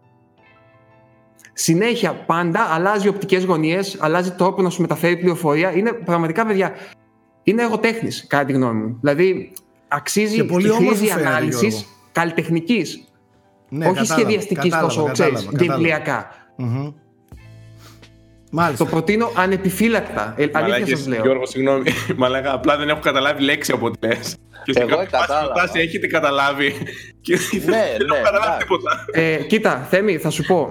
Ε, έχεις, έχεις ακουστά, ας πούμε, τον Μάρκεζ, τον συγγραφέα, εκατό χρόνια μοναξιάς. Όχι. Είμαι λίγο αμόρφωτος, πρέπει να το εξηγήσω. Ο άνθρωπος βάζει νόμπνευμα στα θέματα. Ναι, κοίταξε, δεν έχει σχέση. Είναι και σε ευάλωτη εποχή τώρα με τον κοροναϊό, εντάξει, υποχόντριος. Τώρα είναι γαμισέτα, τώρα δεν είναι για πολλά πολλά. Πέρα από την πλάκα, δεν θέλω να το πλασάω ότι είναι ένα παιχνίδι που πρέπει να είσαι, δεν ξέρω και διανοούμε. Θα το ευχαριστείς, θα το ευχαριστείς όπως και να, είτε έχεις διαβάσει είτε όχι. Απλά επειδή έχει ξεκάθαρες αναφορές, σκέψου ότι ο Μάρκεζ είναι ένας χαρακτήρας του παιχνιδιού. Το Μακόντο που είναι η περιοχή, ας πούμε, στα εκατό χρόνια μοναξιάς, αναφέρεται πάλι μέσα. Δηλαδή, έχει ξεκάθαρες αναφορές στο είδος το λογοτεχνικό, ας πούμε, okay, που ναι, είναι της Λατινικής Αμερικής κυρίως, εκεί δεκαετία σαράντα πενήντα, με το Μάρκες, τον Μπόχες, την Αλιέντε, όλους αυτούς. Και είναι πολύ ωραίο, άμα έχεις διαβάσει αυτά τα βιβλία, οι ιδέες που έχουν μέσα τους, ε, πώς έχει μεταφερθεί σε παιχνίδι. Και είναι κάτι που πραγματικά θα ήθελα να δω και, και σε είναι, περισσότερα αυτό πράγματα. Αυτό είναι πολύ ωραίο, δηλαδή, φίλε. Θα ήθελα περισσότερα παιχνίδια να εμπνέονται από λογοτεχνία. Γιατί επειδή συνδέουμε τα παιχνίδια κυρίως με, με τις εικόνες, συνήθως μιλάμε για κινηματογραφικά παιχνίδια. Αλλά νομίζω ότι είναι λίγο μπακαλίστικο ότι τα παιχνίδια μοιάζουν πιο πολύ με τον κινηματογράφο. Νομίζω ότι πιο πολύ μοιάζουν με αρχιτεκτονική και με βιβλία, παιδιά. Γιατί και στο βιβλίο έχει μια δική σου, πώς να σου πω, εμπλοκή για να το τελειώσει. Η ταινία τη βάζεις να πατάς play. Και είτε παρακολουθείς είτε όχι, αυτή παίζει, έτσι δεν είναι. Το βιβλίο δεν μπορείς να, το, δεν μπορείς να προσπεράσεις κάτι. Ισχύει. Δηλαδή, τέλος πάντων, αυτό είναι για μια άλλη συζήτηση. Ε, περισσότερο όμως διαβάζεις περισσότερο όπως τον Disco Elysium ή... Όχι, δεν παίζεις. Έχει τόσο πολύ κείμενο. Παίζεις, yeah, εξερευνείς yeah. δηλαδή πράγματα, απλά δεν είναι δοσμένα με ένα γραμμικό απλό τρόπο. δε, δεν συμβαίνει αυτό που πάντα περιμένεις. Κατάλαβες τι εννοώ, Νάικ? Ναι, ναι, ναι. Ε, ναι, ναι. Και συνεχώς αλλάζει πράγματα. Μάλιστα. Είναι, είναι τόσο ιδιαίτερο. Ε, σας το προτείνω, παιδιά, μόνο και μόνο. Δεν είναι μεγάλο, νομίζω, γιατί εγώ δεν έχω παίξει πέντε ώρες σίγουρα και είμαι στο τέλος του τρίτου act ήδη και είναι πέντε όλα και όλα. Οπότε φαντάζομαι ότι είναι γύρω στις δέκα ώρες χοντρικά, αλλά είναι κάτι διαφορετικό και νομίζω αξίζει. Οι άνθρωποι πήραν το χρόνο τους, δηλαδή το τελευταίο, είπαμε, το ανάπτυσαν τρία τέσσερα χρόνια, ας πούμε. Ε, δεν ξέρω. Δηλώνω εντυπωσιασμένος. Και είναι τέτοιου είδους παιχνίδια που θα ήθελα να δω παραπάνω. Και μακάρι να έπαιρναν και δημοσιότητα λίγο μεγαλύτερη, ας πούμε, σε, σε mainstream μέσα. Μάλιστα. Ε, για να κλείσω και εγώ με το κομμάτι του Now Playing, εγώ συνεχίζω το, το Life is Strange δύο με την Αλίνα, το οποίο μου αρέσει πάρα πολύ, παιδιά. Σε ποιο επεισόδιο είσαι, Σάκη? Ε, τελειώνουμε το δεύτερο. Α, okay. Ναι. Ούτε στα μισά. Όχι, όχι. Εγώ το έχω παίξει μόνο το πρώτο, γι' αυτό σε ρωτάω. Το οποίο και μου αρέσει, όντως, να δω πώς φαίνεται. Μου αρέσει πάρα πολύ. Αυτή η περιπέτεια που μοιάζει και λίγο με δελά στο βάσι μου αρέσει πάρα πολύ. Αλήθεια. Το concept του, στο, το, το, τα μέρη που διαδραματίζεται, έχει κάνει φανταστική δουλειά, ξαναλέω. Ε, πες την, την εταιρεία, κόλλησα. Την Don't. Σε σχέση με το πρώτο Life is Strange έχει προχωρήσει πολύ τεχνικά. Πάρα και σε πολύ, κλίμακα. Πάρα πολύ. Και gameplayακά έχει προχωρήσει πάρα πολύ. Ε, τι να πω, μου αρέσει πολύ το παιχνίδι. Μακάρι να εξελιχθεί ωραία και να έχει ωραία ιστορία μέχρι το τέλος.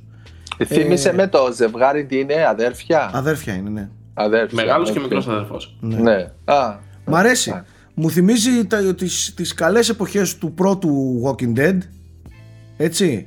Ε... Τι να πω. Μακάρι να βγει, να συνεχίσει ωραία. Αυτά από gaming δεν κάνω, όποιος ξέρει τώρα τελευταία. Πολύ... Unravel παίζω με τη μικρή. Το Unravel το δύο, παιδιά, δεν. Πολύ αδύναμο, συνεχίζει να είναι αδύναμο.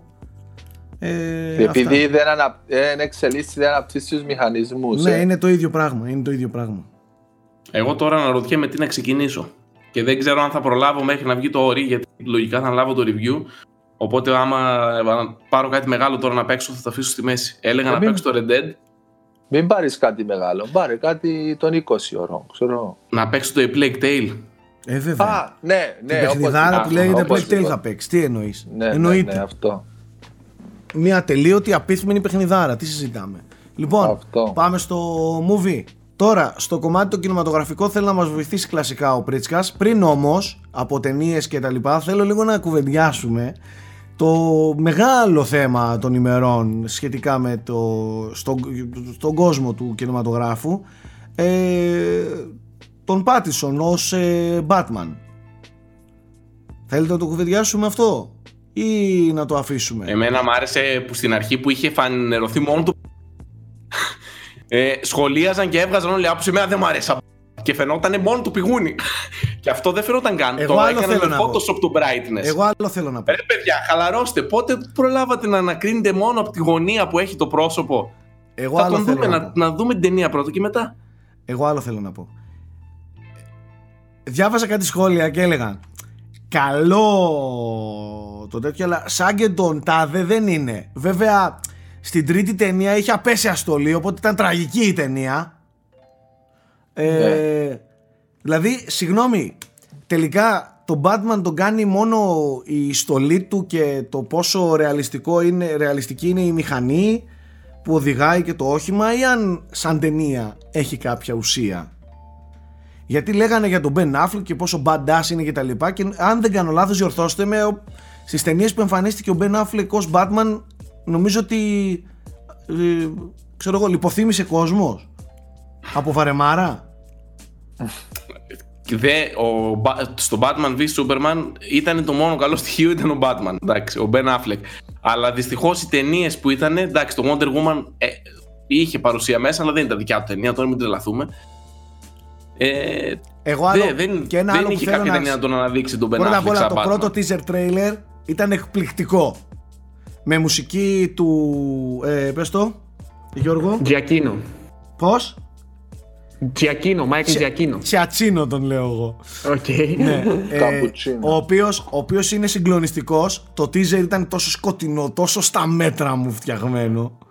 το πρώτο, το, το λάτρεψα. Ένα μηδέν. Κοίτα, Δη... έχουν πει ότι θα γυρίσεις στις ρίζες του, ρίζες του. Δηλαδή εμπνέεται από ως πιο πολύ detective, τα detective comics. Ναι, πούμε, με, με το νουάρ, το... νουάρ, πιο νουάρ ο Batman και πιο προσγειωμένος, πιο ρεαλιστικός. Μπράβο, με το νουάρ του πράγματος κτλ. Ε, επίσης, ο... πες το να... ο Reeves, ο σκηνοθέτης. Ναι, ναι, ναι. Ε, έχει κάνει πολύ ωραίες δουλειές. Ναι, ο, η τριλογία του Ο Πλανήτης των Πετρίκων είναι φανταστική, είναι πολύ ωραία. Γιατί... είναι από τα καλύτερα έτσι blockbusters.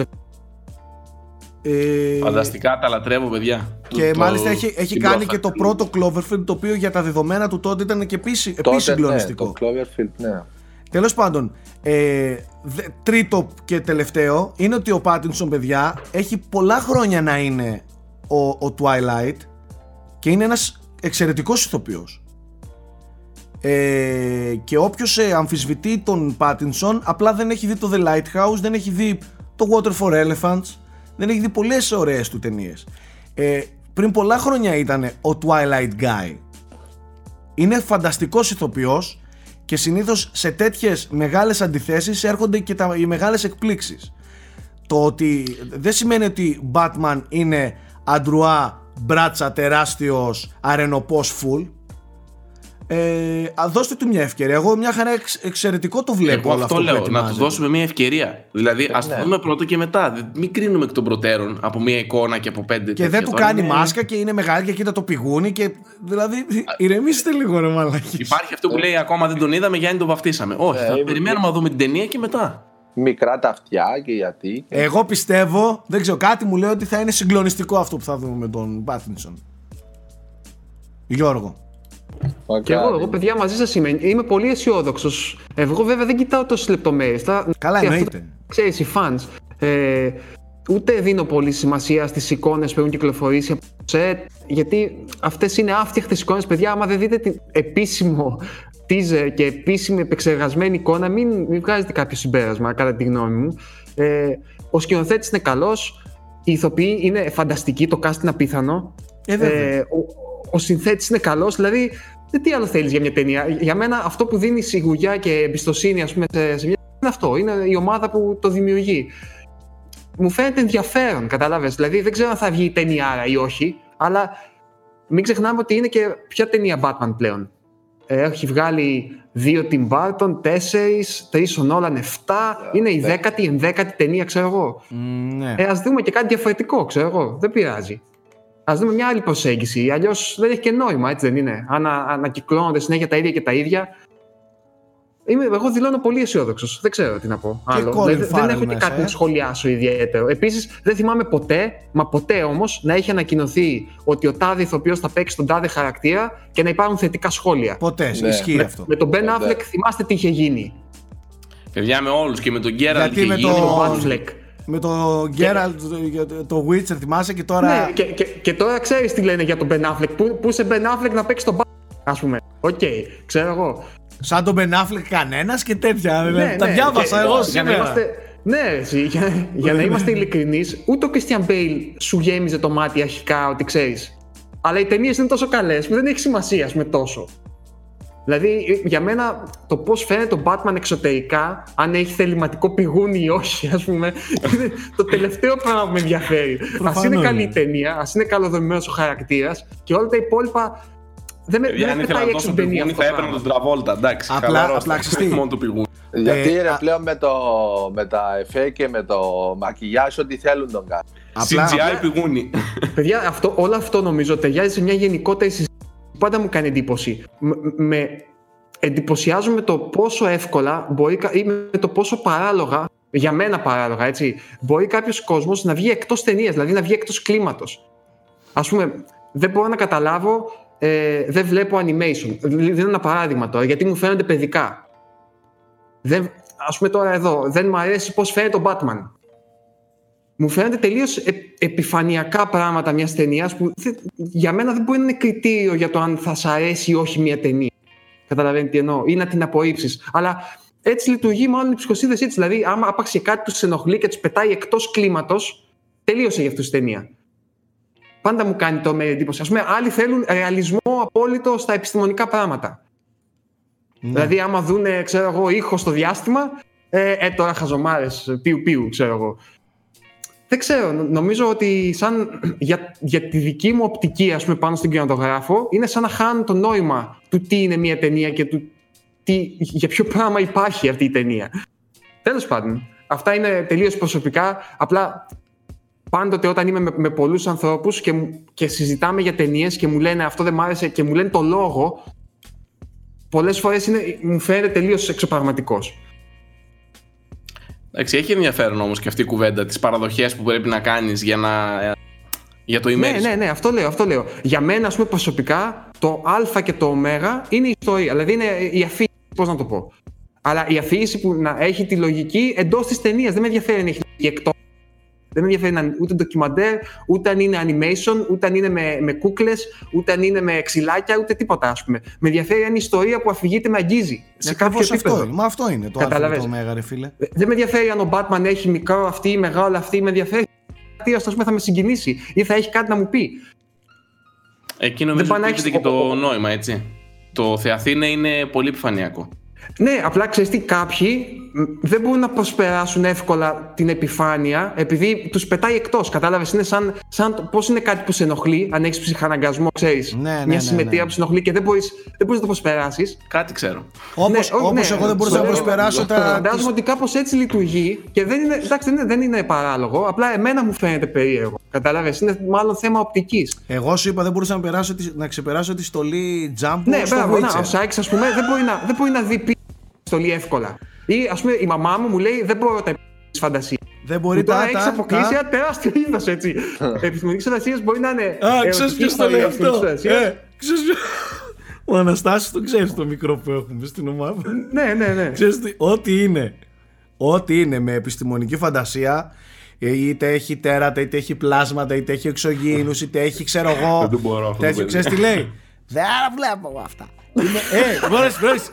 Γιατί του λέω, ρε, είναι ψεύτικα. Ναι, ναι, ναι. Να, μπράβο.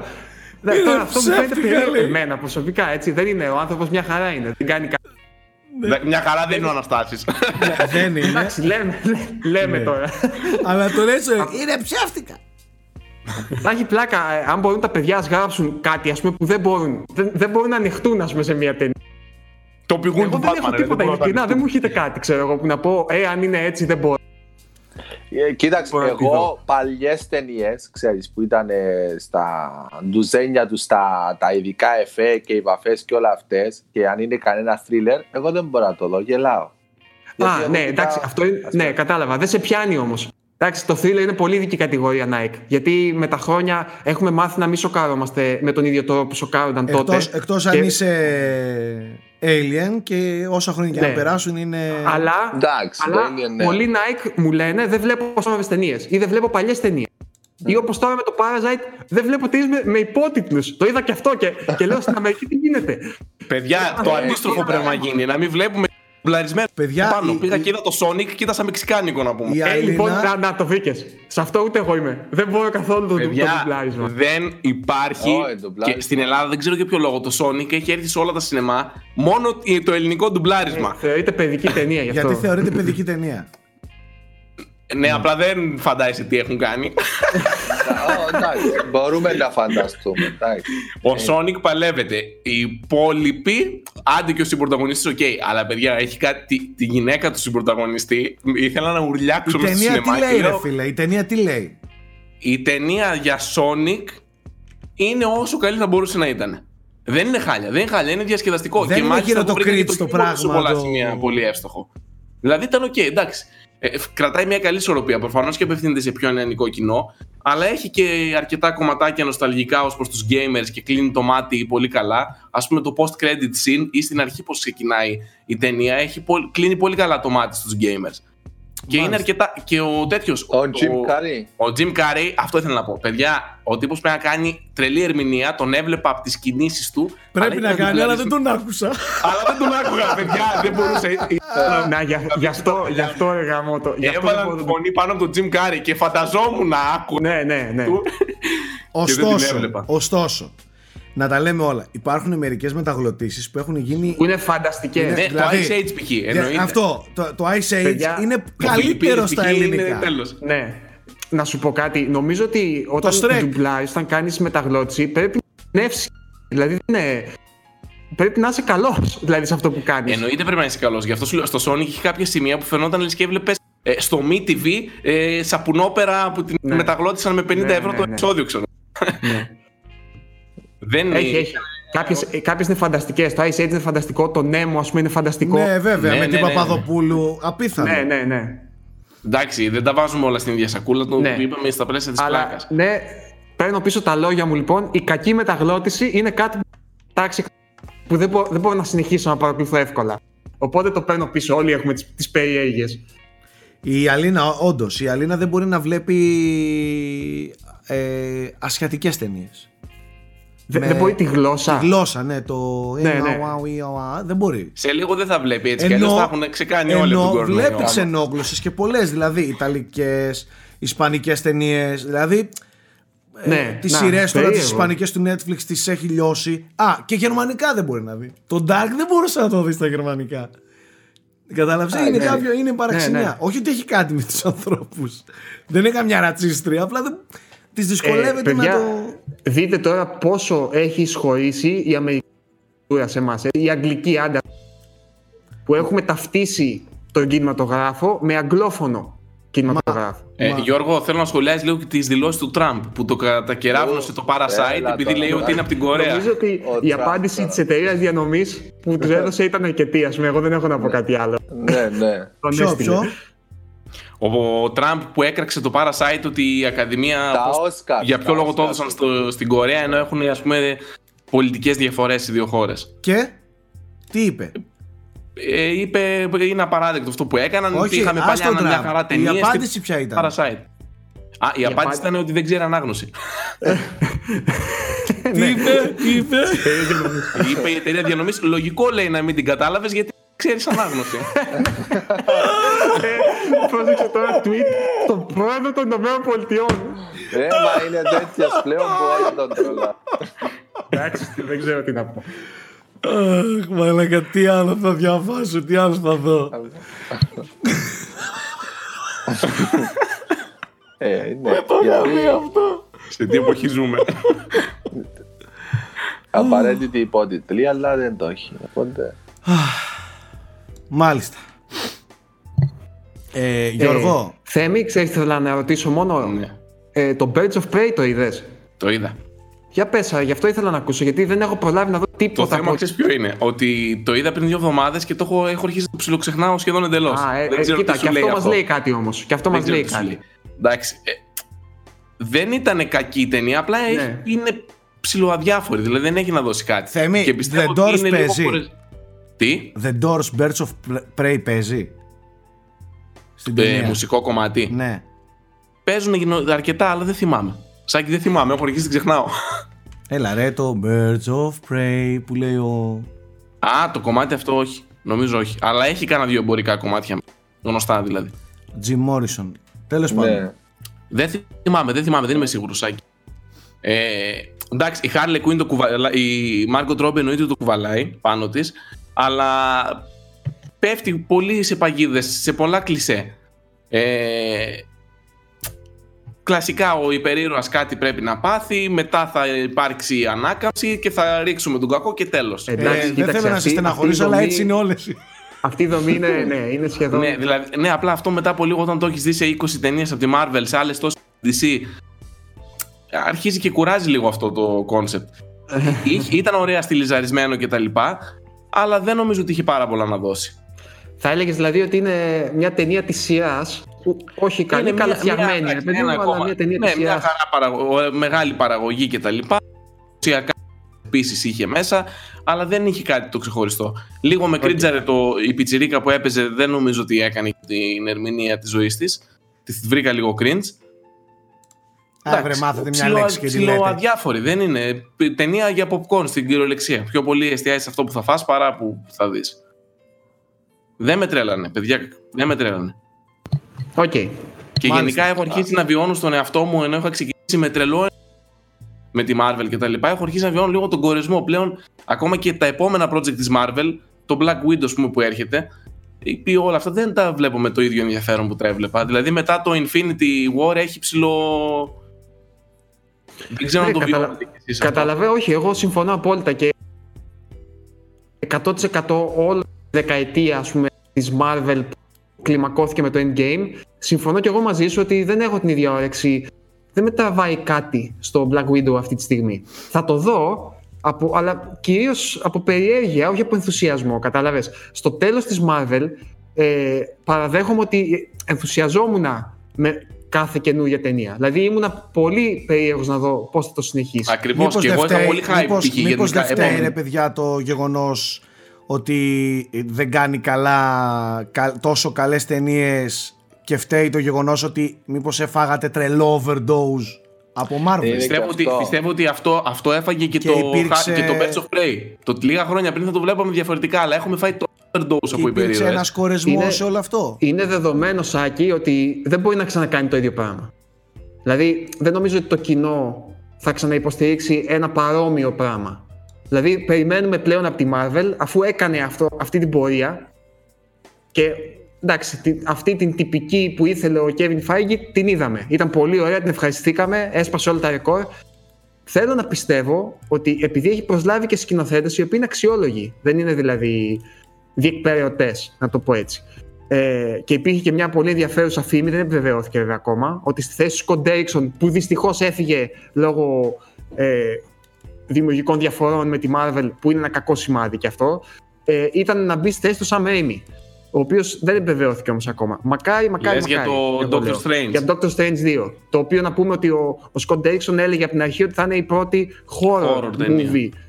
Αλλά εντάξει, πρέπει να είναι και στο πι τζι δεκατρία mm. για να είναι Marvel. Τέλος πάντων, εγώ πιστεύω πάντως ότι πρέπει να περιμένουμε και να αφήσουμε λίγο χρόνο στη Marvel ε, να δούμε τι πρόταση θα έχει για, για τον επόμενο κύκλο που ξεκινάει τώρα. Το Black Widow θεωρώ ότι είναι κάτι σαν επίλογος. Σαν δηλαδή ιστερόγραφο αυτού του κύκλου. Όχι επίλογος, ιστερόγραφο ναι. αυτού του κύκλου. Καταλάβες, δηλαδή είναι μια, ένα μικρό νήμα που έχει ξεμείνει από το προηγούμενο. Θεωρώ ότι από το The Eternals και από το. Πώς λέγεται, Shang-Chi, πώς λέγεται ο, ο, ο Ασιατικός. Α, κατάλαβα, το λες, δεν θυμάμαι τώρα, δεν μου έρχεται. Ναι, τέλος πάντων, αυτά με ψιλοεξιτάρουν. Δηλαδή το The Eternals μου φαίνεται ενδιαφέρον να δω τι θα δω. Ε, όπως και το Doctor Strange δύο μου φαίνεται ενδιαφέρον, αρκεί να δω μια ομάδα η οποία είναι αξιόλογη από πίσω. Ναι. Ε, και ξαναλέω, έχουν προσλάβει σκηνοθέτες, οι οποίοι δεν είναι σκηνοθέτες δράσης, να το πω έτσι. Περιμένω Black Panther δύο, που είναι πάλι ο Ryan Coogler. Αυτό το περιμένω κι εγώ. Δηλαδή, ναι, δηλαδή πλέον δεν με εξητάρει το brand. Ποτέ βασικά δεν με εξητάρει το brand. Με εξητάρει ποιος το κάνει, πες μου ποιος το κάνει να σου πω αν με ενδιαφέρει. Κατάλαβες. Οκ. Okay. Απλά για μένα ήθελα καιρό να το θέσω αυτό το θέμα, γιατί π.χ. για το, όπως είπα, για το Black Widow, για το Wonder Woman δύο δεν είδες... έχω την, τον ίδιο ενθουσιασμό. Ναι, ναι. Θέμη, είδες το trailer του Black Widow? Τα, το είδα, ναι. Παιδιά, τα trailer της, Mal, της Marvel είναι λες και είναι copy-paste. Δηλαδή Μα, όλα έχουν την ίδια ρόλο. δομή, ίδια αρχή, μέση, τέλος. Δηλαδή λες, ε, παιδιά, αλλάξτε το λίγο, εργαμό, το λίγο, ξέρω, φτιάξτε κάτι που... Εγώ νομίζω ότι εσείς εξαίρεση. Ο περισσότερος κόσμος θέλει να βλέπει αυτό που θέλει να δει και περιμένει να δει. Ναι, μπορεί να είναι και αυτό, μπορεί να είναι και αυτό. Αλλά προσωπικά νομίζω ότι δεν, δεν νιώθω το ίδιο παλμό που νιώθαμε. Μην ξεχνάμε ότι και η Marvel, τη δεκαετία αυτή που έκτισε, πάτησε κυρίως πάνω στην γοητεία και στην προσωπικότητα κάποιων ηθοποιών οι οποίοι έκαναν, τέλειαξαν τέλεια στο cast, το ρόλο τους. Δηλαδή, ο ναι. κόσμος πήγαινε για τον Robert Downey Τζούνιορ, για τον Chris Evans, για τον Thor, για τον Chris Hemsworth. Δηλαδή, τέριαξαν πάρα πολύ αυτοί για τον Mark Ruffalo. Ήταν μια ομάδα που είχε πολύ καλή χημεία. Ήταν all star, ναι. δεν ήταν δηλαδή β' διαλογής. Και όπου και να εμφανιζόντουσαν, είχε ενδιαφέρον, ρε παιδί μου. Οι χαρακτήρες ήταν δουλεμένοι αρκετά καλά, σε αρκετά σημεία. Κοπικές. Η αλληλεπιδράση μεταξύ τους, ε, οι χαρακτήρες που είχαν διαμορφώσει, ο τρόπος που εξελισσόντουσαν, για μένα είχε ενδιαφέρον. Ναι. Δεν, δεν τις υποτιμάω καθόλου δηλαδή, σαν ταινίες, ούτε σαν project. Σαν project το θεωρώ υπερβολικά φιλόδοξο και απίθανο αυτό που έκαναν επί δέκα χρόνια. Δεν, το, δεν, μει, δεν μειώνουμε τα επιτεύγματα. Ναι, ναι, ναι. ναι, ναι. Απλά συμφωνώ απόλυτα με το Θέμη ότι ας πούμε Birds of Prey δεν πήγα καν να δω.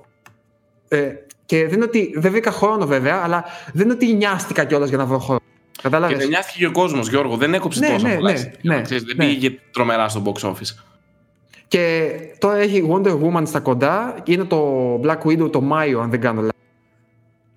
Ναι. Μετά τι είναι, Θέμη, θυμάσαι? Νομίζω το Νοέμβριο έχει η Marvel ταινία, έτσι δεν είναι? Νομίζω είναι το The Eternals το Νοέμβριο. Δεν, δεν το θυμάμαι το πρόγραμμα, Γιώργο. Θα το συζητήσουμε okay, άλλη φορά αναλυτικά όσο πλησιάζουμε και στο Black Widow. Ε, νομίζω ότι, βασικά όχι νομίζω, δεσμεύομαι στην επόμενη εκπομπή, αν όλα πάνε καλά, θα κάνουμε στο κινηματογραφικό κομμάτι μία ωραία έτσι, ε, όχι ανασκόπηση, τέλος πάντων, ωραίο προγραμματισμό για τις ταινίες της χρονιάς που έρχεται. Α. Να πούμε έτσι τις είκοσι τριάντα okay, πιο αναμενόμενες ταινίες του είκοσι είκοσι. Αυτό θα έχει ενδιαφέρον. Ναι, ναι, να συζητήσουμε λίγο γιατί έρχονται Φέλη. πολύ ωραίες ταινίες από πολύ ωραίους δημιουργούς. Μάλιστα.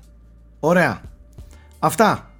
Νομίζω ότι ε, τα είπαμε αυτά που θέλαμε. Ραντεβού την επόμενη εβδομάδα. Μην ξεχνάτε ότι μπορείτε να ακούτε και τις εκπομπές μας στο Spotify. Ευχαριστούμε για όσους Το, το στηρίζουν και από εκείνη την πλευρά. Τα λέμε την επόμενη εβδομάδα. Γεια σας.